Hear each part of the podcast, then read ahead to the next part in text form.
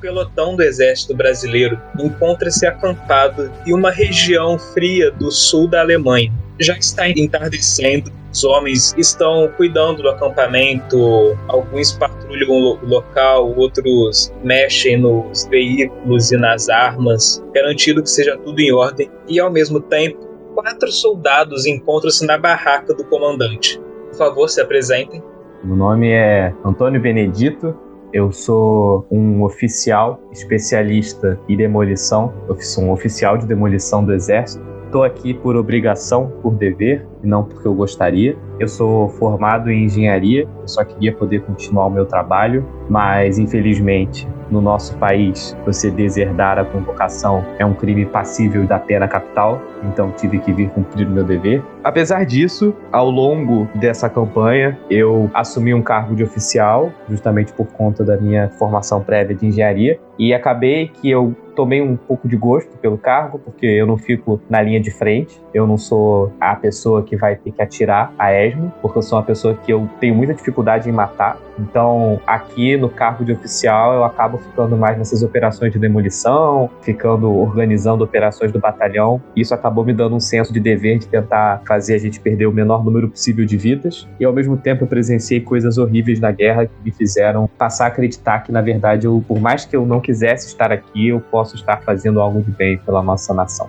Fisicamente, eu sou praticamente como todo soldado que chega aqui com cabelo curto, quase que raspado, mas eu não sou parrudo, não. Eu tenho algum tipo de massa física, mas pro padrão do que a gente tem aqui, eu sou considerado magro. Do lado do Antônio Benedito, vocês veem uma figura com talvez 1,65. Ele é bem baixo, mas a expressão no rosto dele é a expressão de alguém que já está acostumado com aquilo ali. Ele também tem esse esforço que o Benedito afirma ter de querer terminar a guerra com o mínimo de esforço e, e, tentar evitar perdas do nosso lado. Só que a estratégia dele para alcançar isso é outra, né? A estratégia dele é usar o posto dele de sniper para fritar a maior quantidade de nazistas que ele conseguir e assim voltar para casa feliz. Ele, como eu já disse, é um sniper e o treinamento dele se deu lá perto do Brasil, no Chile. Disso, quando ele voltou do treinamento, ele virou, ele ganhou esse apelido. Alguns chamam ele de Chile entre o batalhão dele. Ele é descendente de russo, é, ele tem cabelo preto, corte militar, né? Imagino que todo mundo aí. Ele não tem barba e se ele não fosse forte, né, treinado do exército, ele provavelmente ia aparecer mais novo do que uma pessoa que está nessa condição aí. Meu nome é Germano Modesto, vocês veem um rapaz de 25 anos, ele faz parte da infantaria do exército, ele é militar de carreira, ele acaba de ser promovido a cabo por causa da guerra. Ele foi convocado já com a carta de promoção. Então ele se encontra um pouco contente, mas um pouco confuso porque ele sempre foi simpatizante do nacionalismo, do integralismo brasileiro. Ele é fã de Vargas, Plínio Salgado. Ele tá meio confuso, porque ele tinha a ideia de que a Alemanha, a Itália e o Brasil eram, tipo, super amigos. E ele ainda tá confuso do que, que ele tá fazendo ali na Alemanha, se é para realmente combater alemães. Ele tá na dúvida sobre o que o oficial dele falou para ele. Pô, será que o nosso oficial se enganou? Será que é isso mesmo? Se for para ficar perto do Chile, é bom você tirar essa dúvida bem rápido, brother.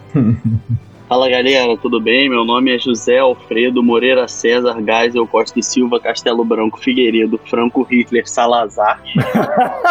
Mas todo mundo me chama de Zé Bala. Eu sou o novo paraquedista aqui de vocês e tô aí para aprender, né? Tamo aí, vamos meter bala nesses caras, ver como é que é, bobear pulo de um avião e é nóis acaba com esses filhos da puta todo aí. Eu já simpatizei com o Zé Bala. Tô vendo que o Zé Bala é desses que gosta de meter bala, né? Eu tô com um chapéuzinho de piloto, né? De quem ou pilota ou é paraquedista, que é o meu caso, de óculos escuros, com aquele balaclava, que é como se fosse um pano que cobre o rosto todo, e uma roupinha de militar, mas não aquele casacão, só a blusa de militar e um casaco de couro preto. E eu tenho 1,80m.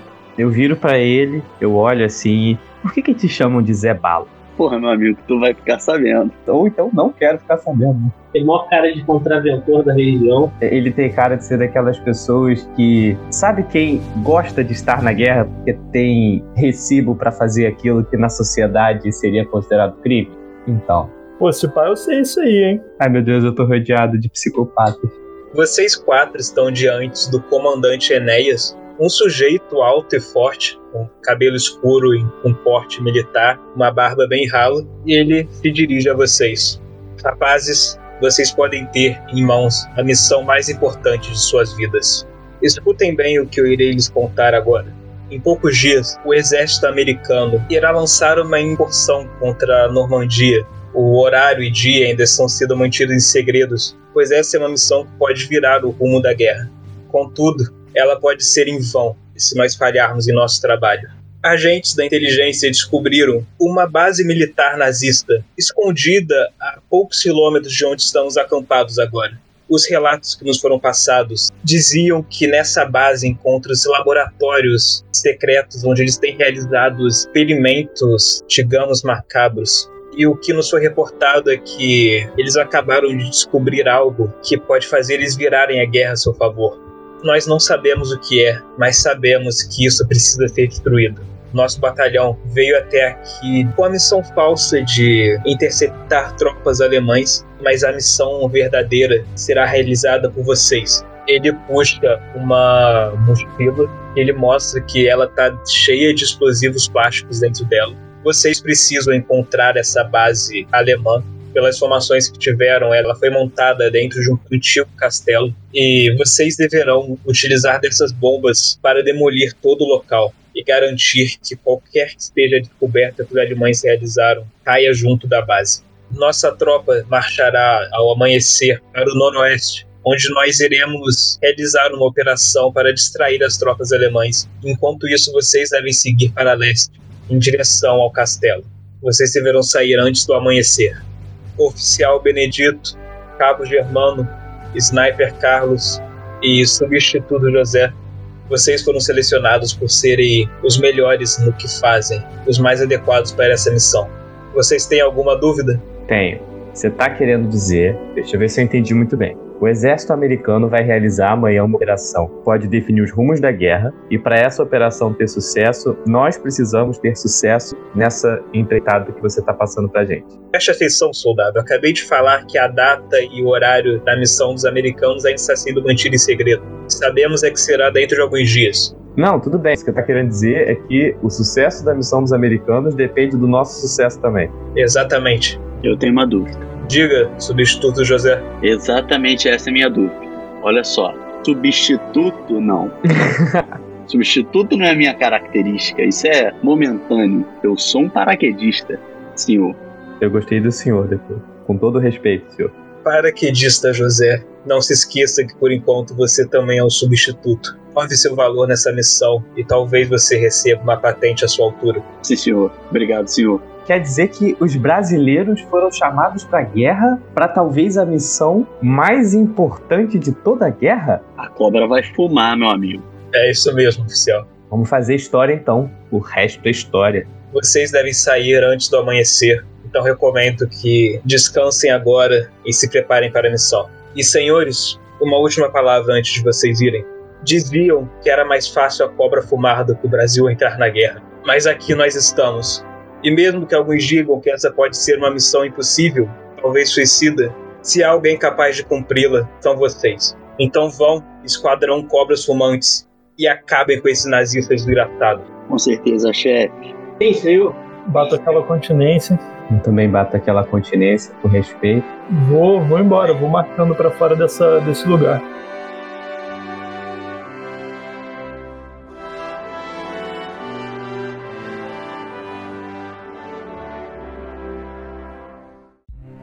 Os quatro soldados então deixam a barraca. E vocês veem o céu já escurecendo, uma movimentação entre os soldados, alguns deles estão se relaxando, se divertindo com jogos, outras coisas. Comida já está sendo servida.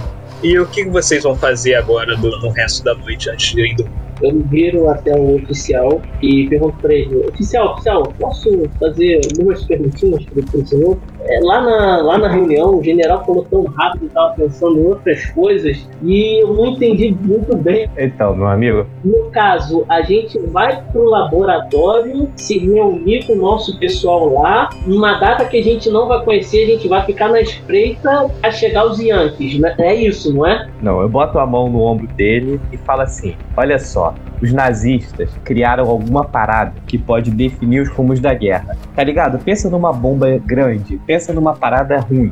É isso. Só que ninguém sabe o que, que é. E essa parada tá escondida num lugar. A gente vai nesse lugar para descobrir que parada é essa e para tacar fogo nesse lugar para que eles não possam continuar com os planos que poderiam desenvolver essa arma. Entendeu? É uma operação invasão descobrir o que é, botar fogo no lugar e sobreviver para contar para os outros o que, que eles estavam chegando perto de descobrir. Entendeu? E dou uma sacudidinha nos dois ombros deles. Invasão, botar fogo e descobrir. Tá, só anotei as palavras. Sim. Isso, só que na ordem inversa. Invasão escondida, descobrir o que é, taca fogo fugir. Entendeu? Céu, eu acho que eu entendi. Ok. Você quer um biscoito? Peraí, vamos ver se você decorou. Se você acertar, eu te dou um biscoito. Caralho, esse padrão tá fudido. Não, pois Rapaz, qual é a melhor coisa que você sabe fazer? Matar gente, senhor. Ótimo. ok, matar nazistas, pedra, né? Ok. Mentira, eu sou contra matar pessoas. Então, não, que merda. É, aparentemente, antes de entrar pro exército, era um treinador de cachorro. Uh, eu dou um biscoito pra ele. Biscoito Scooby? Agradeço, duas costas. Quando for a hora de jantar, eu vou. Se o pessoal inteiro for sentar junto numa mesa, queria perguntar para todo mundo o que cada um sabe fazer pra gente ter uma ideia melhor de qual é a do esquadrão. Pô, acho uma ótima ideia. Eu vou, vou olhar para todo mundo assim, medindo cada um, tentando ver se a gente é mais do que um grupo de malucos reunido. Eu vou falar. Pra essa missão aqui, né? Acho que é interessante a gente se conhecer um pouco melhor. Tudo que vocês precisam saber é que o Sniper Borgov é o melhor sniper da região. Só não foi descoberto ainda porque ele é muito bom no serviço dele. Quando eu digo ele, eu tô dizendo eu. Eu continuo mascando meu chiclete e eu falo: se a gente precisar de qualquer coisa ligada à furtividade ou tirar algum oponente à distância, deixa comigo que eu tenho a ferramenta pro serviço. O que, que vocês conseguem fazer? O que vocês estão trazendo pro jogo? Nome de comunista. Sério que chamaram você pro exército? Agora, o que cada um de vocês está trazendo para a equação? Eu trago a minha astúcia, eu trago meus conhecimentos acadêmicos, que me tornam um especialista em demolição, então, acredito que para nossa missão isso vai ser fundamental, uma vez que a gente vai ter que tacar fogo e afundar a base que vamos invadir. Ao mesmo tempo, eu sou o cara perfeito para ajudar vocês em rastrear, investigar, furtilidade. Não sou o cara que vai partir para violência, mas eu sou o cara que vai fornecer todos os subsídios, todas as perícias que vocês precisam para vocês partirem para ação. Mas não contem comigo na linha de frente. Tem medo? Não, não tenho medo, mas eu sou um pacifista. Eu sou contra a morte sem motivos, eu só mato em legítima defesa, mas em compensação eu carrego uma espingarda justamente porque se alguém tentar me tirar a vida, eu não vou pensar duas vezes em. Enfim, vocês sabem o que uma espingarda faz. Na hora que você fala que você é pacifista e tal, eu, eu falo baixinho para mim mesmo assim, tá de sacanagem. Aí eu olho para ele e falo assim: pense bem, se batalhões fossem comandados por pessoas que não são pacifistas, pessoas como você teriam o dobro de chances de morrerem na linha de frente. Eu estou preocupado em poupar o maior número de vidas dos nossos soldados. Eu também estou preocupado em poupar a vida posso, mas para isso eu não meço esforços em tirar dos outros, não, brother. Eu acho que. Pois é, só que se você tivesse um oficial que não tá nem aí pra vida, que só quer a vitória, você tem que obedecer teu oficial. A chance dele te botar numa missão suicida é grande. Eu, pelo menos, faço um esforço para salvar a bunda de pessoas como você. Uma missão suicida tem o seu valor também. Se a gente tá servindo de sacrifício, não é à toa. A gente tá servindo de sacrifício por algum propósito. Um oficial que não sabe jogar com as peças do jogo não tá apto a comandar pessoas, não. Não adianta você salvar o peão e perder a rainha, bro. Eu, eu dou dois tapinhas no ombro dele e falo: Vou lembrar bem desse teu pensamento de auto-sacrifício quando a gente precisar. E vou sentar num canto. Espero que você lembre quando a sua vida estiver em risco também. Eu só faço um sinalzinho assim de. Porra, de ok pra ele. feito pra cacete da situação. Um pacifista, um traficante, um comunista. Tô entendendo esse traficante aí, não. Ué, é bala? Eu gargalho. E essa alcunha veio de onde? Se não quer de policial? É o apelido, né? Mas e aí, só tá faltando saber a habilidade de vocês dois. Meio que dou um corte nele e falo, então, eu uso um fuzil de assalto. No meu antigo esquadrão, eu era um dos melhores atiradores. Hum. Eu fui treinado a destruir tanques e blindados. Porra! Eu ia dar uma gastada, mas depois desse destruir tanque eu vou, vou respeitar um pouco. É, eu fiquei um pouco assim, caraca, acho que agora eu entendi por que botaram esse cara aqui. Ok, respeitei, o cara destrói. E aí, na mesma hora, surge em mim aquela coisa de, sabe, quando dá um match de parceria? Porque, porra, eu sou o cara da detonação. O maluco é bom em destruir tanque. Então, caraca, a gente vai formar uma dupla e tanto. Puta que pariu. Bate aqui, Scooby. E levanta a mão assim pra ele. Sem entender, e com respeito oficial, ele levanta a mão. Eu olho pro substituto. E aí? Só falta tu dar bala. Eu fiz escolinha, né? Eu não sei o nome. Sabe quando você acaba o ensino médio, aí ao invés de você ir fazer faculdade, você faz tipo carreira no exército? Uhum. Eu fiz alguma graduação em alguma coisa. É porque eu só conheço IME e ITA, mas eu não sou engenheiro. Enfim, eu fiz carreira militar. Fiz escola militar lá no ensino médio militar, aí depois eu fui seguir carreira e até passar para paraquedista. Aí eu virei paraquedista, mas antes de ser paraquedista, é porque eu sou um paraquedista novo, por isso que eu sou substituto. Eu tinha me formado em tiro, eu não sei o nome, mas e minha arma é uma metralhadora. Uma metralhadora combina com. Por isso que é Zé Bala? Por isso também. Acho que então nós temos habilidades bem, bem variadas, né? Até que ousaria dizer que somos um grupo interessante. Sem dúvida interessante. Competentes já são outros 500, né? Concordo. sim. Mas já é um começo, né? Assim, acho que a gente não vai descer de paraquedas. Que outras coisas você sabe fazer além de cair de um avião? Eu piloto e conserto. E você é bom em atirar, certo? Sou bom em atirar. Gosto disso, gosto disso, gosto disso. Bora dormir já pra. Então, vocês vão fazer mais alguma coisa essa noite? Eu vou passar um tempo conferindo as armas que eu uso e, tipo, desmontando, limpando, ajeitando tudo certinho, conferindo meu equipamento, garantindo que eu tenho bastante cigarro e chiclete pra operação. Eu vou só dormir, porque eu durmo cedo. Também vou só dormir porque eu acho que é importante eu estar com energia recuperada. Eu alerto oficial pro nome do sniper. Assim, eu acho que ele é comunista. Então fica de olho nele. Eu faço aquele sinal assim, ó. Fica de olho nele. Esse cara é comunista. Como é que é o nome mesmo? Borgov. Não é Carlos? Carlos Chile Borgov. Ah, tá. tá. Eu olho pra ele e eu faço aquele sinal de beleza, Scooby. Caralho. Eu vou me recolher pro meu canto e dormir, porque eu sei que antes de uma missão dessa a gente precisa estar com todos os sentidos em dia, então é melhor eu dormir cedo. Vocês terminam de arrumar suas coisas, vocês se ajeitam e vão descansar.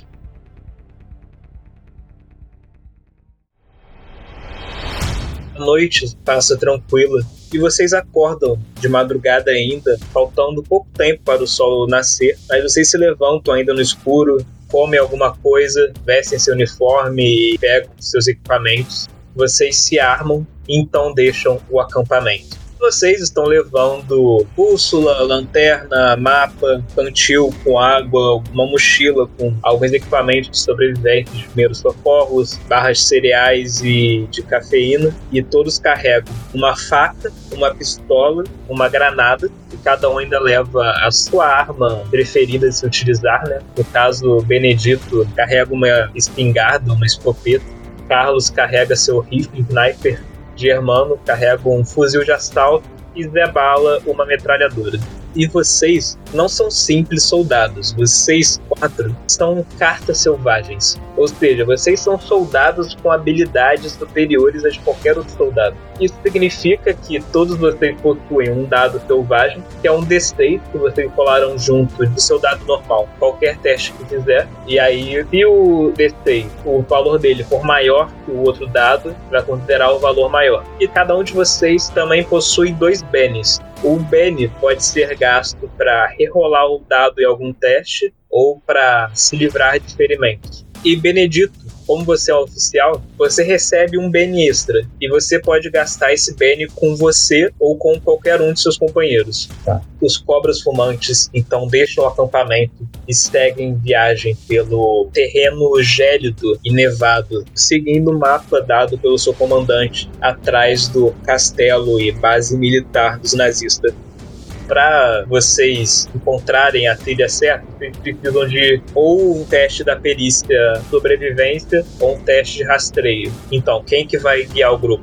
Eu faço isso, tranquilo, sem problema. Todos os outros podem fazer um teste de sobrevivência ou de rastreio, que for maior, para ajudar o Carlos. E assim, não vai ser só um teste, vão ser três testes. Você precisa ter sucesso em pelo menos dois deles. Ok, você teve sucesso no primeiro teste. Vai mais um agora. Chile, auxiliado por seu oficial Benedito e seu companheiro Germano, você consegue facilmente seguir a trilha por entre esse campo nevado e por entre a mata, e você vai guiando o seu grupo em direção ao objetivo da missão. Vocês andam por várias horas, passando por esse campo nevado, por meio à mata, vocês cruzam um rio, sobem um morro. Em um determinado ponto, vocês precisam parar um pouco para comer beber água descansar antes de seguir viagem.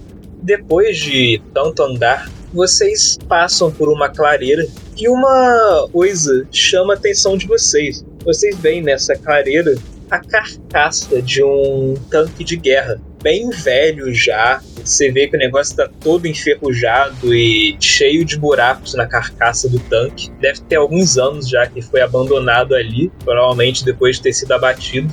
Eles sabem que é um modelo de tanque alemão com um canhão feito para ser usado contra a infantaria. Vejo o tanque, eu vou dar uma cotovelada no, no Germano e falar: Aí, ó, um dos seus alguma coisa que você consiga fazer com aquilo ali? Não, tá quebrado, pô. Não tá vendo?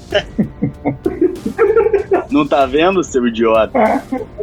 Então que você pode tirar de lá, brother. Existem coisas da tecnologia deles que a gente pode não saber. Você devia ser entendido do assunto, pô. Ah, sim. Então, mesmo não gostando da, da chamada, eu vou lá analisar o tanque. Eu fico reclamando o tempo inteiro. Eu olho pra ele e falo, escuta, quem dá as ordens aqui ainda sou eu. Mas vai lá, dá uma olhada que eu fiquei curioso também.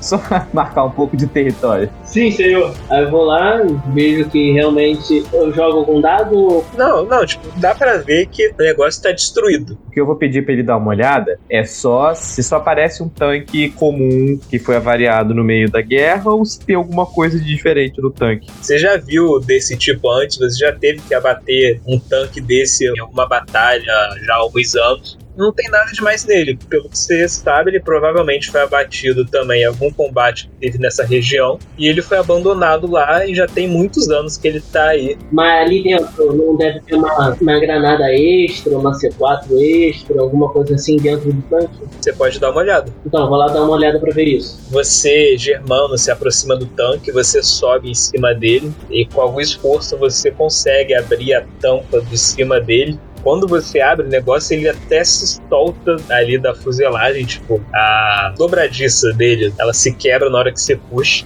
Você desce pela escadinha que tem ali, entrando no tanque. É um espaço bem apertado ali dentro onde só caberia mesmo dois soldados, né, um para pilotar e outro para atirar. Dentro dele está completamente empoeirado e com teias de aranha e você usa sua lanterna para iluminar o interior. Você vê um esqueleto caído ali recostado no canto um esqueleto usando farrapos do que era um uniforme alemão. Você se aproxima vendo se ele tinha alguma coisa de interessante e ele realmente tinha uma pistola e um pente extra ali ainda. Cara, sempre que fala pente, eu penso em pente de cabelo, impressionante pacifista mesmo. Eu pego o cartucho e meio que peço desculpas aos mortos. Eu falo assim: desculpa, amigo. Eu pego tanto a pistola quanto o cartucho. E falo: ó, oh, achei uma pistola e um cartucho aqui. E coloco o cartucho no bolso. Eu falo: alguém quer uma pistola extra? Eu aceito. Uma pistola extra pro oficial. Eu agradeço, falo ótimo trabalho, Scooby. Dentro dali não tem mais nada, não tem nada interessante só dos cadáveres. Mas eu pergunto para ele, isso é bem comum esse tipo de morte por aqui, né? Eu só tô esperando a confirmação para eu me manter na minha paz de espírito de que não tem nada de errado, é só um tanque abandonado com soldados mortos num campo de batalha, né? Não, é, acredito que sim, é porque aqui, dá pra ver pelos furos, é, utilizou-se artilharia anti-blindagem e tá tudo fuzilado aqui. Antônio, quando você pega a pistola, você vê que ela tá completamente descarregada, então você precisaria gastar um de seus de munição nela para poder utilizá-lo. Eu faço isso. Vocês seguem a viagem então. Vocês andam por mais uma hora nesse ambiente frio e inóspito. A paisagem é toda branca de neves, o, o ambiente, as cores geralmente branco. Isso. Então, à medida que a gente vai indo, eu vou enrolando a minha sniper num, num pano branco que eu tenho e vou tomando providências para ficar mais camuflado com a região. Dependendo, às vezes, até pegar um, um mato seco do chão e botar em algum lugar do uniforme e tal. Boa, inteligente. Vocês estão andando aí, vocês andam por mais algumas horas. O céu já está começando a ficar laranjado, indicando o fim do entardecer. E todo mundo faça um teste de percepção agora. Puta merda. Germano tá completamente perdido. Caraca, crítico, crítico. Pô, eu percebi tudo. Acabei de ter uma epifania, eu descobri o sentido da vida. Vocês percebem andando por aí rastros de pessoas, provavelmente soldados, que passaram por aí. E vocês têm noção de que pode ter algum esquadrão, algum pelotão de soldados inimigos por perto. Eu olho pro mais astuto do grupo, que na minha concepção é o Chile, e eu falo, cara, a gente não vai poder sair andando a esmo assim por aqui agora não. Agora a gente precisa traçar a melhor estratégia para conseguir passar sem ser percebido. Olho pro Germano, olho pro Zebala e pergunto o quanto vocês se acham capazes de andar na surdina. Eu sou furtivo pra caralho. Sim, surdina é possível. Eu olho pro Chile e falo, cara, a gente precisa apagar nossos rastros. Porque se perceberem que a gente tá aqui, podem vir atrás da gente no nosso encalço. E provavelmente estamos chegando perto. E já são soldados fazendo a patrulha. Todo o mapa, os passos dos soldados, eles estão indo em que direção em relação ao nosso caminho, mestre? Imagina que vocês estão seguindo reto. Eles cruzam de leste para oeste, no meio do caminho. Perpendicular ao nosso trajeto, então. Tá. São recentes esses passos? Ou eles são de muito tempo já? Não, eles são recentes. Se eu olho para esses rastros de um lado e pro outro, eles parecem seguir numa mesma direção? Ou assim, de maneira próxima, eles fazem algum tipo de curva? Não, eles parecem seguir para a direção oeste de onde vocês estão. Eu olho pro Chile e falo, cara, pra mim, a gente tem que seguir em frente com muita cautela e apagando os nossos rastros. Porque se eles estiverem fazendo patrulha, é capaz deles passarem por aqui de novo. E se eles encontrarem os nossos rastros, vai dar merda. Ou a gente corta o problema pela raiz. A gente segue eles, apaga eles, ganha um disfarce e não tem que se preocupar com essa patrulha. Eu acho que ir atrás deles não é uma boa ideia. Eu acho que se a gente identificar eles no meio do caminho, a gente apaga eles. Mas eles podem nem ter percebido a gente, podem estar longe, a gente vai se afastar do nosso destino. Eu acho que a gente tem como ir na surdina ali. Qualquer coisa, eu dou dois pipocos e não tem mais ninguém. Justamente por eles terem passado recentes aqui, se eles não perceberam a gente, eles vão demorar para passar aqui de novo. Então, é a chance que a gente tem de pegar uma dianteira dele. Porque lembre que basta um único deles escapar com vida para nosso plano ir por água abaixo. Porque todos podem ficar em alerta. Pelas pegadas, são quantos, mestre? Cara, faz um teste rastrear. Você, analisando as pegadas, você estima que deve ter uns seis soldados. Seis. Seis. Porra. Vida que segue. É, vamos seguir aqui na surdina. E no caso, a gente tá próximo à base ou não? Pelo tanto que vocês já andaram, deve faltar poucas horas para vocês chegarem lá. Então, tem uma boa distância. Então vamos seguir na surdina silenciosamente e vamos apagar nossos rastros, né? Eu fico por último cuidando dessa parte aí. Eu vou na frente, que eu tenho furtividade, e vou indo na frente quietinho, liderando e vendo se eu identifico a presença dos inimigos ou de mais alguma patrulha. Ainda bem, porque eu gosto de ficar no meio mesmo, vocês já me botaram no meio, tá ótimo. O grupo de soldados segue então, dessa vez andando de forma mais furtiva. E agora eu quero que vocês todos façam um teste de furtividade. Que Nesse caso, vai ser um teste resistido. Então eu vou pegar o menor valor de vocês, que aí um dos soldados inimigos vai fazer um teste para perceber contra o menor valor que vocês tiraram. Caraca! Uhul! Porra, boa. Será o Benedito? É, o menor de vocês foi o Germano, que foi 8. Essa vai ser a dificuldade que vai te perseguir. Cara, vocês conseguem seguir de boa. Quem quer que estivesse rastreando vocês não foi páreo para as habilidades furtivas dos pobres fumantes. E vocês continuam a andar sem ter notícia nenhuma do batalhão inimigo. Vocês conseguiram despistar completamente eles. Ainda bem. Eu posso respirar aliviado agora? O sol já se pôs no horizonte. Vocês continuam andando no escuro dessa vez. Há um detalhe, tá ficando muito escuro e vocês não vão conseguir ver quase nada à frente de vocês se vocês não usarem as lanternas. Nessa hora, eu viro pro grupo e falo: Não acho que é uma boa ideia a gente ficar usando as lanternas agora. A gente sabe que tá numa área de patrulha e vai chamar muita atenção pode usar a lanterna coberta. Pego a lanterna da bolsa e ir tirando um pano. Aí eu cubro a lanterna com um pano e eu acendo ela de forma que só fica uma fresta que ilumina um pouco a frente dela. Mostro assim pro grupo. A gente pode fazer isso. A única área que vai ficar iluminada é o chão à nossa frente. Quem estiver olhando em volta não vai ver quase nada, a menos que ele esteja num posto muito elevado e tenha visão do chão à nossa frente. E a gente consegue seguir o nosso caminho sem chamar muita atenção. Eu falo para você seguir pela frente então. E a gente vai furtivamente furtivamente bem quietinho atrás de você. Um detalhe, Chile, que essa é uma lanterna meio pesada que você fica segurando com uma mão. Você não vai conseguir usar o rifle quando você estiver usando a lanterna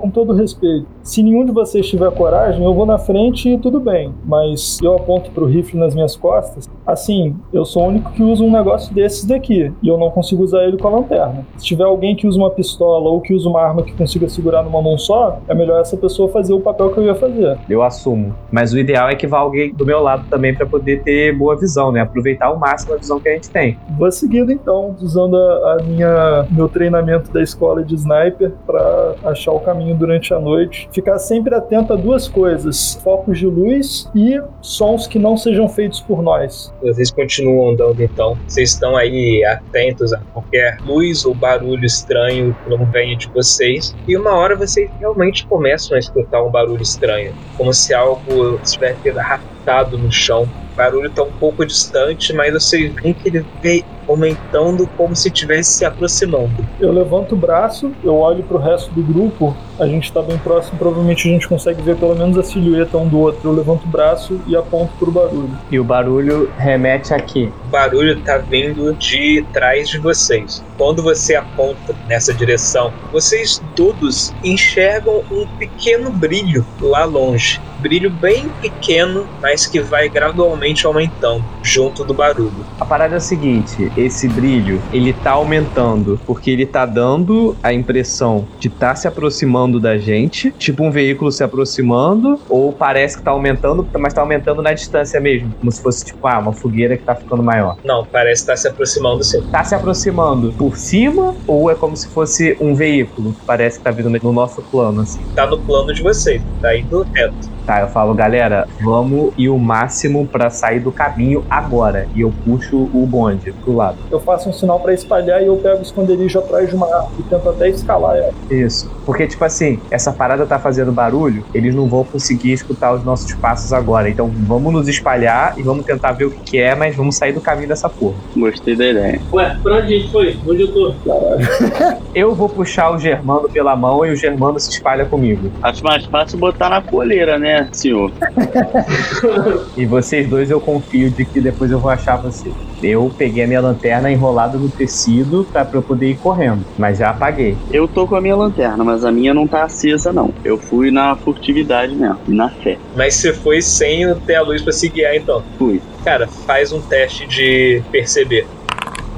Eita caralho. Cara, Zé Bala, cara, você vê seus companheiros, cada um se separando, indo para um lado para esconder, você vai também, só que você acha que é melhor você não usar uma lanterna, porque você acha que vai chamar atenção, então você vai na fé no escuro, só que nisso que você tá indo totalmente às cegas procurando um abrigo, você acaba tropeçando num galho, caindo de cara no chão. Você se vira no chão, meio sacudindo a cabeça, tentando se recuperar do tombo. Você percebe que você tá totalmente desprotegido, cara. Tipo, você tá caído ali totalmente a céu aberto. Qualquer um que joga uma luz em cima de você conseguiria ver você. Mas ninguém vai fazer isso. Você não chegou a andar tudo que você queria. Você tá ali caído no meio do caminho a céu aberto. Quando você se vira, você escuta o som de alguma coisa se arrastando no chão, aumentando. Você olha pro lado, vendo a luz ficando mais intensa, até que se torna claro para você e você vê um tanque de guerra andando pela neve na direção de você. Não, mas ele não me viu, não. E conforme ele se aproxima,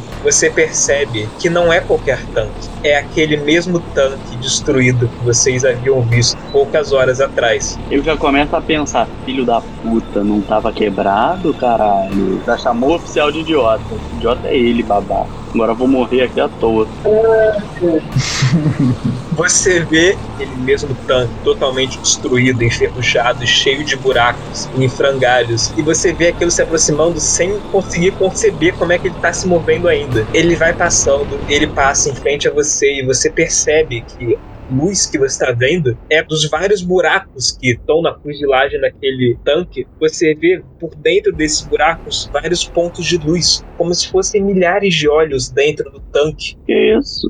Olhando o ambiente ao redor, e quando você vê essa carcaça, esse esqueleto de metal passando no seu lado, você vê esses pontos de luz lá dentro, você se sente encarado por milhares de olhos, olhando por dentro da sua alma, cara. E você se sente totalmente perturbado por isso e faz um teste de medo agora.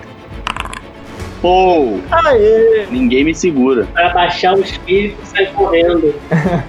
Apesar do que você está vendo não fazer nenhum sentido, você respira um pouco mais forte, mas você consegue manter a calma. Você usa toda a sua força mental para não se abalar diante do que você está vendo. Mas apesar disso, o tanque ele para bem em frente a você. Você vê o canhão dele girando na sua direção e apontando para você, caído no chão, e o tanque dispara. É, irmão, foi um prazer servir contigo. O tanque dispara contra você, só que o tiro ele acerta bem no seu lado. Você vê a neve pulando quando é acertado pela bala. Você tá suando frio, imaginando que o tiro passou a poucos metros da sua cabeça, mas respira um pouco aliviado. Dá pra sentir aquele geladinho, né? No caso, o calor do tiro. Mas ao mesmo tempo, meu coração tá quente, com ódio do, do filho da puta lá. Do Scooby. Vocês realmente não são obrigados a lutar, vocês podem tentar fugir se quiserem, mas de qualquer forma vai ter a iniciativa e a ordem de ações, porque o tanque ainda assim vai querer atacar vocês. Ainda bem que a gente tem um especialista em detonar os bagulhos, né? Porque se fosse pra contar com. Eu fico pensando assim, dá pra destruir um tanque destruído? Essa é a questão. Eu olho pro Germano, eu falo assim, Germano, você é o cara pra essa luta. Você vai precisar destruir esse tanque pela segunda vez. Pela primeira, né? Aparentemente. Então, a primeira ação, ela seria do tanque de guerra. Só que você, Antônio Benedito, na sua iniciativa, você tirou um Coringa, o que significa que você pode agir no momento que você quiser. Cara, o que eu penso é o seguinte: esse é um tanque de guerra, atirar nele não vai resolver o problema. O máximo que eu poderia fazer era quando ele estivesse perto, procurar um ponto vulnerável e tacar uma granada. Mas nesse momento eu só vou me tornar o mais furtivo possível. Vou me esconder o máximo possível na escuridão, atrás desses arbustos aqui, para ficar invisível aos olhos do tanque. Você vai se afastar de onde você tá, tipo, chegar mais pra trás pra se esconder. Isso. Antônio então se afasta, se embrenhando na mata que tem por aí. É o tanque de guerra fantasma agora. Como os que estão mais perto do tanque são o Zé e o Germano, o tanque tem esses dois na linha de visão dele. Então, um é o Zé, dois é o Germano. Um, Ah, não. o tanque, não conformado de ter errado o primeiro tiro em você, Zé, ele vai atirar de novo. E dessa vez ele tirou exatamente o que ele precisava. Cara, o tanque ele te acerta, Zé. Cara, ele acerta na sua barriga, meio pra esquerda, atravessando ela. Você segura o ferimento, cara. Você grita de dor, sente uma ardência, uma dor profunda na sua barriga. Pela posição que o tiro te acertou, você acredita que ele não tenha chegado a atingir nenhum órgão vital lá dentro. Mas ainda assim, isso vai te dar uma dificuldade pra fazer qualquer coisa, cara. Você tá com muita dor e você recebeu um ferimento. Podem. E o tanque ele continua parado ali. Agora é o Modesto. Eu penso assim, caraca, o Zé se fudeu bonito, cara. Whose fault is that?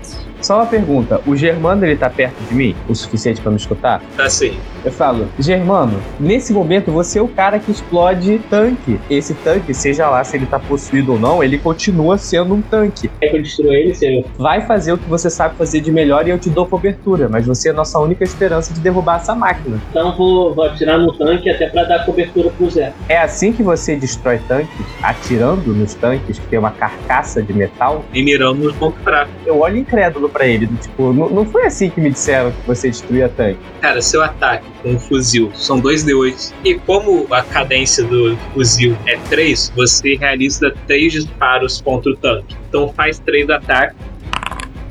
Boa, cara, você conseguiu acertar todos os tiros, sendo que um desses tiros você ainda consegue um dano crítico nele.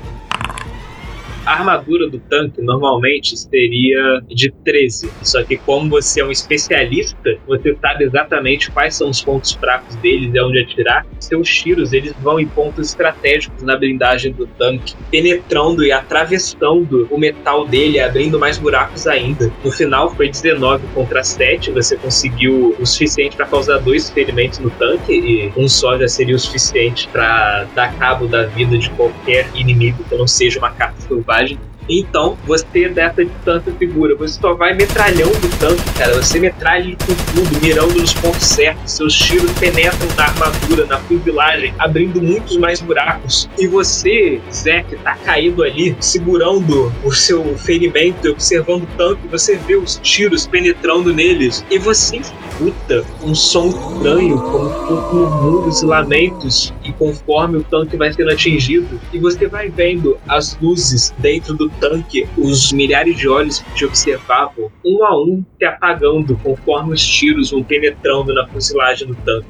Germano para de atirar você, Zé, vê que todos os olhos se apagaram, a luz que saía do tanque se apagou completamente, vocês estão no escuro total. Vocês três que estão mais distantes, né? Germano, Antônio e Stile, vem a luz do tanque se apagou e vocês veem ele parado lá, imóvel. Que isso, hein? Aproveitando que eu tô num ponto meio elevado, olhando em volta, eu consigo ver sinais de alguém vindo na nossa direção depois dessa barulheira toda? Não, cara, daí você não vê sinal nenhum. Vendo que o tanque parou, eu vou descer e eu vou tentar chegar até o onde o Zé Bala tá deitado. Você chega lá de boa. Tem alguma coisa que eu possa fazer? Você tem alguma perícia de medicina? Eu sou o outro lado da moeda, geralmente eu causo os problemas. É, sei bem como é, meu amigo. Cara, eu só vou olhar pro Germano e vou falar, cara, você mandou bem pra caraca.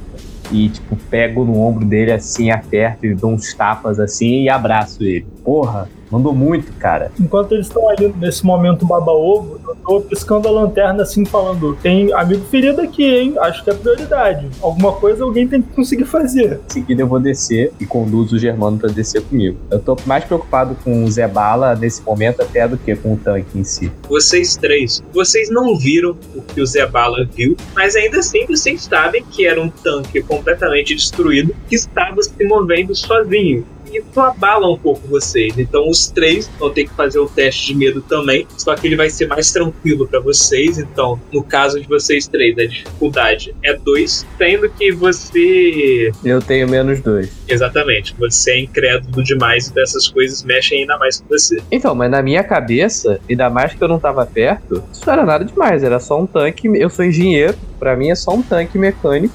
E aprenderam a, a colocar um motor aí que a gente não conhece e tal. Na minha cabeça, isso é hiper racional. Beleza, então joga o dado para você se convencer disso. Tá. Quatro, ufa. Chile, você se aproxima, cara, você vê aquele tanque você tem certeza absoluta de que aquilo não deveria estar se mexendo. E ainda mais sozinho, cara. Isso te perturba bastante a possibilidade de que o tanque pudesse estar possuído ou que houvesse fantasmas mexendo nele, alguma coisa. E isso te abala e você perde um ponto de sanidade por conta disso. Essa porra, ela, ela mexe com a minha curiosidade. Eu não sou incrédulo, não, mas o meu excesso de confiança me faz falar que, mano, não era pra essa porra estar se mexendo. Eu vou entrar lá dentro e tentar entender como que essa merda continuou funcionando, mesmo com o nosso mecânico falando que não podia funcionar. o mecânico caiu na desgraça do grupo. À medida que eles chegam perto, eu só falo o seguinte: é irmão, tu errou feio, hein? Puta merda. E eu vou entrando lá dentro pra ver se eu, com meu conhecimento de porra nenhuma de mecânica, consigo entender mais do que o nosso especialista. Como líder da empreitada nesse momento, eu fico um pouco incomodado porque todo mundo tá questionando o Jerônimo, mas depois de ver o que ele fez e a forma que ele conseguiu derrubar o tanque, isso me fez pensar uma coisa e eu chamo todo mundo. Eu ir primeiro, eu vou em direção ao Zé Bala pra ver como é que ele tá, mas eu falo, o Chile, antes de você entrar aí, chega aqui que eu quero falar uma coisa com vocês. E eu vou indo na direção do Zé Bala pra ver se ele tá ferido, mas Tô bravo e puto. Mas tipo, ele tá muito ferido, é uma situação meio que você olha e fala, pô, coisa tá feia. um tiro na barriga, né? Ele consegue se levantar e se colocar de pé com muito esforço. Enquanto eu vou tentando raciocinar como ajudar o Zebala, eu olho pro Chile e eu falo o suficiente pro Zebala escutar também, porque eu sei que ele tá com ódio, mas eu falo assim, caras, Vocês viram como o Germano derrubou com um único movimento um tanque de guerra desse tamanho no meio da noite. Caguei, tô puto. Olha só, se esse cara ele foi capaz de fazer isso no escuro, eu não tenho como duvidar das habilidades dele. O que me faz ficar ainda mais nervoso com essa máquina. Porque se um cara que foi capaz de fazer isso no escuro, durante a luz do dia, achou que esse tanque estava sem funcionar, e gente, vocês estavam lá também, todo mundo olhou, era um tanque cheio de tiro de bala. Ele estava completamente no meio da floresta abandonado. Quem deixa um tanque ativo abandonado daquele jeito? Para mim, o grande invenção que os nazistas estão fazendo é um tanque por controle remoto. É isso. Eles têm um grande controle remoto lá naquela base dele. E eles estão lá igual você faz com o carrinho de brinquedo. Eles devem estar fazendo com esse tanque. Chile, você ainda quer entrar pra ver o que é? Claro que quero. Vou descobrir se tem essa merda de controle remoto mesmo. Bom, ó mestre, eu consigo fazer alguma coisa para tentar ajudar o Zé Bala? Vocês têm kit de primeiros socorros com você, você pode usar para tirar a bala dele, fazer um curativo e tal. Só que é mais um remendo para ele aguentar, né? Você não vai conseguir tratar do ferimento dele. Irmão, só de eu conseguir, sem ser médico, tirar a bala, o cara já, já considera isso uma cirurgia. no meio da noite, não tem um médico da equipe, eu extraio a bala e fecho o ferimento? Que isso, irmão? Isso é luxo. Sai daqui, cara. Entrar no tanque aí, eu tô procurando coisas sobrenaturais, mestre. Você entra dentro do tanque e começa a vasculhar ele. Você sente um certo calafrio olhando ele por dentro. Mas você não acha nada de interessante. Você vê o esqueleto que o Germano tinha visto antes em um canto na verdade, você vê que a caveira dele, metade dela tá caída no chão e a outra metade tá em frangalhos espalhados e o corpo tá meio curvado. Parece que um dos tiros do Germano pegou nela. Mas você não vê mais nada de mais lá dentro, não, cara. Você tem certeza absoluta de que aquele tanque não deveria funcionar mesmo que ele fosse um tanque de controle remoto, você sabe que ele não está em condições de funcionar. É, ele sabe sim. Uhum. Ou seja, ele chega à mesma conclusão que o Germano, então. Sim. À medida que eu saio do tanque, eu falo: É, agora não vai se mexer mesmo, não. Por quê? Ah, tá todo furado, não tem como se mexer, não. Hoje mais cedo falaram isso, né? E olha aí. Muito obrigado. Agora eu cheguei, pode ficar tranquilo, não vai dar merda. Bom, Agora a gente vai dar assistência ao Zé Bala, né? é, então, eu fiquei dando uma assistência aqui. Vocês conseguem dar mais algum tipo de, de, de assistência que eu já não dei? Cara, vocês fizeram o melhor que vocês podiam pelo Zé Bala. Ele ainda vai conseguir andar, ele vai ter um pouco de dificuldade. Em termos de jogo, ele vai ter menos um em todos os testes. E a movimentação dele diminui para 5. Mas ele ainda vai poder seguir a missão. Se ele quiser, ele pode gastar um de seus pênis para recuperar o ferimento. Quantos a gente tem mesmo? Você só tem dois. Eu olho pro Zé, eu boto a mão no ombro dele e falo: Relaxa, Zé, eu ainda tenho um que eu posso usar por vocês. Muito obrigado. Então acho que vale a pena usar. Ok. Apesar de você não ser um médico, Benedito, o tratamento que você deu ali foi até que bem eficiente. E o Zé Bala é um homem resistente, ele se levanta sentindo ainda dor, mas você dá ali uma alongada, uma. Você torce o tronco, você sente aquilo do ombro bem dolorido, mas só que você sabe que dá pra aguentar bem. Eu olho pro Zé Bala e eu falo assim: Zé Bala, acho que na verdade o seu apelido não é porque você mete bala dos outros, né? É porque tu é bom de aguentar bala, né? Bota a mão no ombro dele assim e siga o caminho em frente, puxando Muito obrigado, senhor. Vamos seguir em frente então. Eu acho que a gente tem que seguir caminho e não podemos nos atrasar. E já perdemos muito tempo lutando contra esse tanque. Mas acredito que esse tanque já tenha nos dado um bom indicativo do porquê estamos aqui. Afinal, se os alemães tiverem desenvolvido uma máquina pode ser controlada remotamente sem soldados, isso pode se tornar uma vantagem que pode mudar os rumos do conflito, não acham? Não teve remoto porra nenhuma. Não tinha nada disso lá dentro, não. Eu não vou continuar discutindo porque eu me recuso a pensar em qualquer outra coisa que não seja um controle remoto. Bom, se não acredita, vai lá dentro ver. Olha só, existe um ditado que é: Eu não acredito em bruxas, mas que elas existem, elas existem. Esse é o ditado que eu levo na vida. Então o segredo é não pensar muito. Muito conclusivo. Muito obrigado, senhor. O grupo de soldados segue sua viagem então no meio da noite. Uma hora se passa, vocês sentem o frio aumentando, sentem o vento gelado sertão da pele de vocês. Vocês começam a escutar o barulho de ondas batendo contra a pedra. E poucos depois vocês se veem diante de um desfiladeiro vocês veem, iluminado pela lanterna de Chile, o mar lá embaixo do desfiladeiro, as ondas batendo contra a pedra. E vocês veem o caminho que esse desfiladeiro vai fazendo para a diagonal esquerda e à frente de vocês. Ele vai fazendo meio que uma curva. Ele vai subindo, vocês veem que tem uma espécie de morro a vários metros de vocês. E bem no topo desse morro, vocês veem luzes e vocês conseguem ver o contorno de um enorme castelo. Essas luzes vêm do castelo? Sim. Eu tô parado, olhando e pensando. Começo a repetir: Botafogo, analisar e entrar.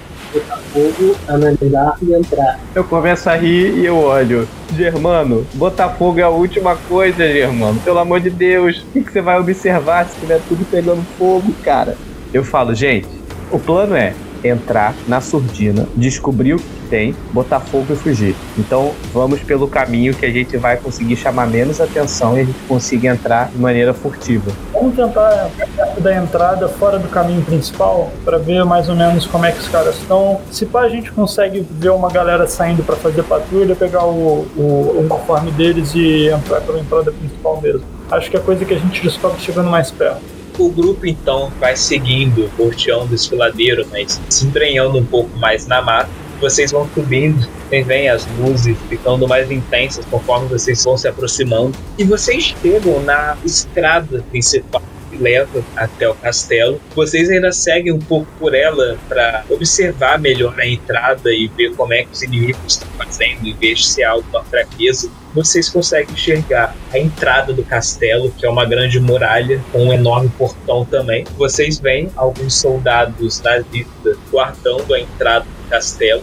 Vocês escutam o som de motor e de alguns veículos se aproximando e vocês veem um jeep passando pela estrada, parando em frente ao portão vocês veem os soldados, um dos soldados, falando com quem quer que esteja dirigindo o jeep na traseira do Jeep há mais alguns soldados. Depois, esse oficial que estava guardando a entrada, ele faz um sinal para o topo da muralha e vocês percebem então alguém lá no topo. O portão então é aberto e o Jeep passa por ele e pouco depois o portão é fechado de novo. Hum. Quem aqui fala o Lemon? Eu falo, por incrível que pareça. Esse é o momento em que a gente precisa pensar numa estratégia que todos nós estejamos a fim de cair de cabeça porque um passo em falso já é. Olhando em volta, agora que a gente já tá próximo, eu consigo ver algum caminho alternativo que a gente possa fazer? A única entrada que você vê é essa entrada principal do castelo. Outras formas de entrar, vocês teriam que descer pelo desfiladeiro, contornar ele e escalar ele. Como é que o soldado alemão tá vestido? Ele tem capacete, o rosto dele tá escondido ou ele tá sem capacete, dá pra ver o cabelo e tal? Tipo, você conta lá que tem quatro soldados na entrada. Eles usam uma espécie de gorro. Que cobre o cabelo. Então, se eu tenho cabelo preto, não vai dar pra ver o meu cabelo. Sim. A gente precisa fazer algum barulho, cara. A gente precisa de alguma forma de puxar alguém para ver o que é e levar esse cara na, na surdina, para alguém voltar disfarçado. Aí essa pessoa que voltar, ela tem que dar um jeito de chamar o resto. Cara, mas a gente tá tentando entrar num castelo cheio de soldados inimigos não vai ser algo tão simples assim. A gente teria que dar um jeito de realmente, no momento que eles abrirem o portão, conseguir entrar, mas como é que. Pra entrar não adianta porque a gente vai entrar numa killbox, né? Os caras vão atirar na gente de cima e aí a gente entrou pra ser enterrado lá mesmo. Não, exato, a gente teria que entrar na surdina, sem eles perceberem. Tipo, a única forma da gente conseguir ter sucesso na missão. A gente pode tentar o desfiladeiro. A gente escala, quem conseguir entra e a gente faz alguma coisa aí. Cara, uma. Cara, cara, cara tive uma ideia. Olha só, eu posso armar uma explosão numa área distante, no extremo oposto da base, de maneira que pareça um acidente, mas na hora que rolar a explosão vai chamar a atenção do pessoal da base e eles vão ficar com a atenção para lá. E nesse momento a gente se aproveita para escalar e tentar entrar sem ser percebido. Quais são os sons que a gente ouve por aí? Existe algum som que seja alto o suficiente para mascarar um tiro? Vocês só ouvem o som das ondas do mar e agora que o Jeep passou, se escutaram o som dele, só que ainda não passou nenhum outro veículo desde então. Mas fora isso, não tem nenhum outro barulho rolando aí não. A gente espera o Jeep passar, ele abre a porta, o sniper mata o cara que tá abrindo, a porta fica aberta. Pra isso, a gente teria que ter matado o cara do Jeep antes. E a gente pegaria a roupa deles e entraria fingindo ser oficiais alemães, contando que eles não têm muito papo. E aí lá a gente deixaria o Jeep e tentaria entrar na surdina contando que não vão ter inspeções no Jeep, né? Porque eu acredito que, considerando que essa área é uma base secreta e que não tá no meio do front, talvez eles não tenham todo esse cuidado. Quando a gente viu um Jeep chegando, qual foi a interação dele com os guardas? Na hora ele pareceu conferir alguma coisa com o cara do Jeep. Você não sabe exatamente o que, que ele conferiu, mas foi bem rápido. Depois ele já fez o sinal pro cara dele. O que você diz era algum papel ou algo do tipo? Talvez. Eu vou olhar pro grupo e vou falar. A gente pode acreditar que essa base vai ter que se comunicar com alguém lá fora de alguma forma, esperar um outro Jeep estar vindo, não pegar nenhuma saída, mas esperar algum Jeep estar vindo e armar uma emboscada. É, e aí é só que a gente vai ter que contar com isso. A gente tem que ter certeza absoluta de que não vão inspecionar a gente quando a gente chegar. Não, se eles inspecionarem também, a gente pode procurar entre o- as coisas do, do- de quem a gente abater para ver o que exatamente ia ser cobrado. Porque a pessoa não vai chegar aqui sem documentação nenhuma. A gente vai ver o que, que estavam, o que ele ia apresentar. É só a gente ter alguém que se alemão. É, eu acho que é o melhor plano que a gente tem. A gente tem que criar algum lugar onde o Jeep não consiga passar na estrada. E aí a gente tem que levar os caras furtivamente. Vou colocar tronco de árvore na, na estrada. O Jeep, ele tem que estar o mais intacto possível, porque se a gente chegar com o Jeep metralhado, obviamente vão querer saber o que aconteceu. Então a gente vai precisar dos serviços do sniper aqui do grupo. A gente tem que realmente fazer o Jeep empacar em algum ponto e o sniper vai certeiro. Provavelmente os soldados vão ter que sair do Jeep para poder tentar desencavar. Na hora que eles saírem, o sniper abate. Se tiver ficado alguém no carro, ele com certeza vai sair na hora que perceber os amigos caindo. O serviço vai ser feito, a gente pega roupas de identificação e o Jeep. Eu sou um pacifista completamente contra a morte, mas não vejo outra opção. O lance da emboscada é que a gente consegue se posicionar para que vocês estejam perto o suficiente para ser efetivos também. É só a gente fazer isso numa distância que seja alta o suficiente para os tiros não serem suspeitos. É. E aí, quando a gente estiver nesse ponto aí, a partir do momento que já parecer seguro para a gente setar a emboscada, a gente continua andando até a gente encontrar um ponto em que tem alguma coisa que favoreça essa emboscada. Eu quero procurar um lugar vantajoso para a gente pegar o jeep. Vocês chegam em um ponto que a estrada faz uma curva por um- uma espécie de morro, então seria um ponto que quando ele estivesse fazendo aquela curva, ele não conseguiria ver nada da estrada. O que, que temos em volta para usar? A estrada ela tá coberta por neve? A estrada em si não, mas o campo em volta da estrada sim. E tem algumas árvores ao redor da estrada também. Vamos lá, a gente tem algum lenhador aqui? Melhor achar um tronco de árvore já caído. Tipo, com tempestade, coisa e tal, há árvores que ficam secas e morrem. Vocês podem procurar. Eu olho pro Germano e falo, nossa, que orgulho, hein, cara? Procura madeira aí, enquanto isso eu vou tentar, sei lá, se vai acumular neve na estrada. Então, Germano, você tá lá olhando a mata em volta e você consegue achar um tronco de árvore, mais de um tronco, na verdade, uns dois troncos caídos em meio à neve. Sabe que você consegue arrastar ele até a estrada, deve levar alguns minutos só. Eu chamo o pessoal para ajudar e coloco na posição que o, o Chile achar mais adequado. Enquanto isso eu falo pra alguém ficar de vigia, pra ver se os caras chegarem enquanto a gente tá armando a trap, aí é feio, né? Posso ficar de vigia. Uma boa ideia. Enquanto isso a gente vai fazendo armadilha. Então depois que a gente enfileirar os troncos de árvore caídos, eu vou encontrar um posto avançado de sniper ali, que eu consiga estar no alto. Carlos Chile e Germano Modesto arrastam os troncos para o meio da estrada, bloqueando o caminho logo após a curva, enquanto Antônio Benedito fica vigiando. Em poucos minutos vocês terminam o trabalho e Chile arranja um local elevado onde ele possa ficar posicionado de sniper, pronto para atirar. E poucos minutos depois, você, Antônio, que ainda tá lá em cima observando, vê se aproximando pela estrada, se aproximando de vocês, não um jeep como vocês esperavam, mas um caminhão.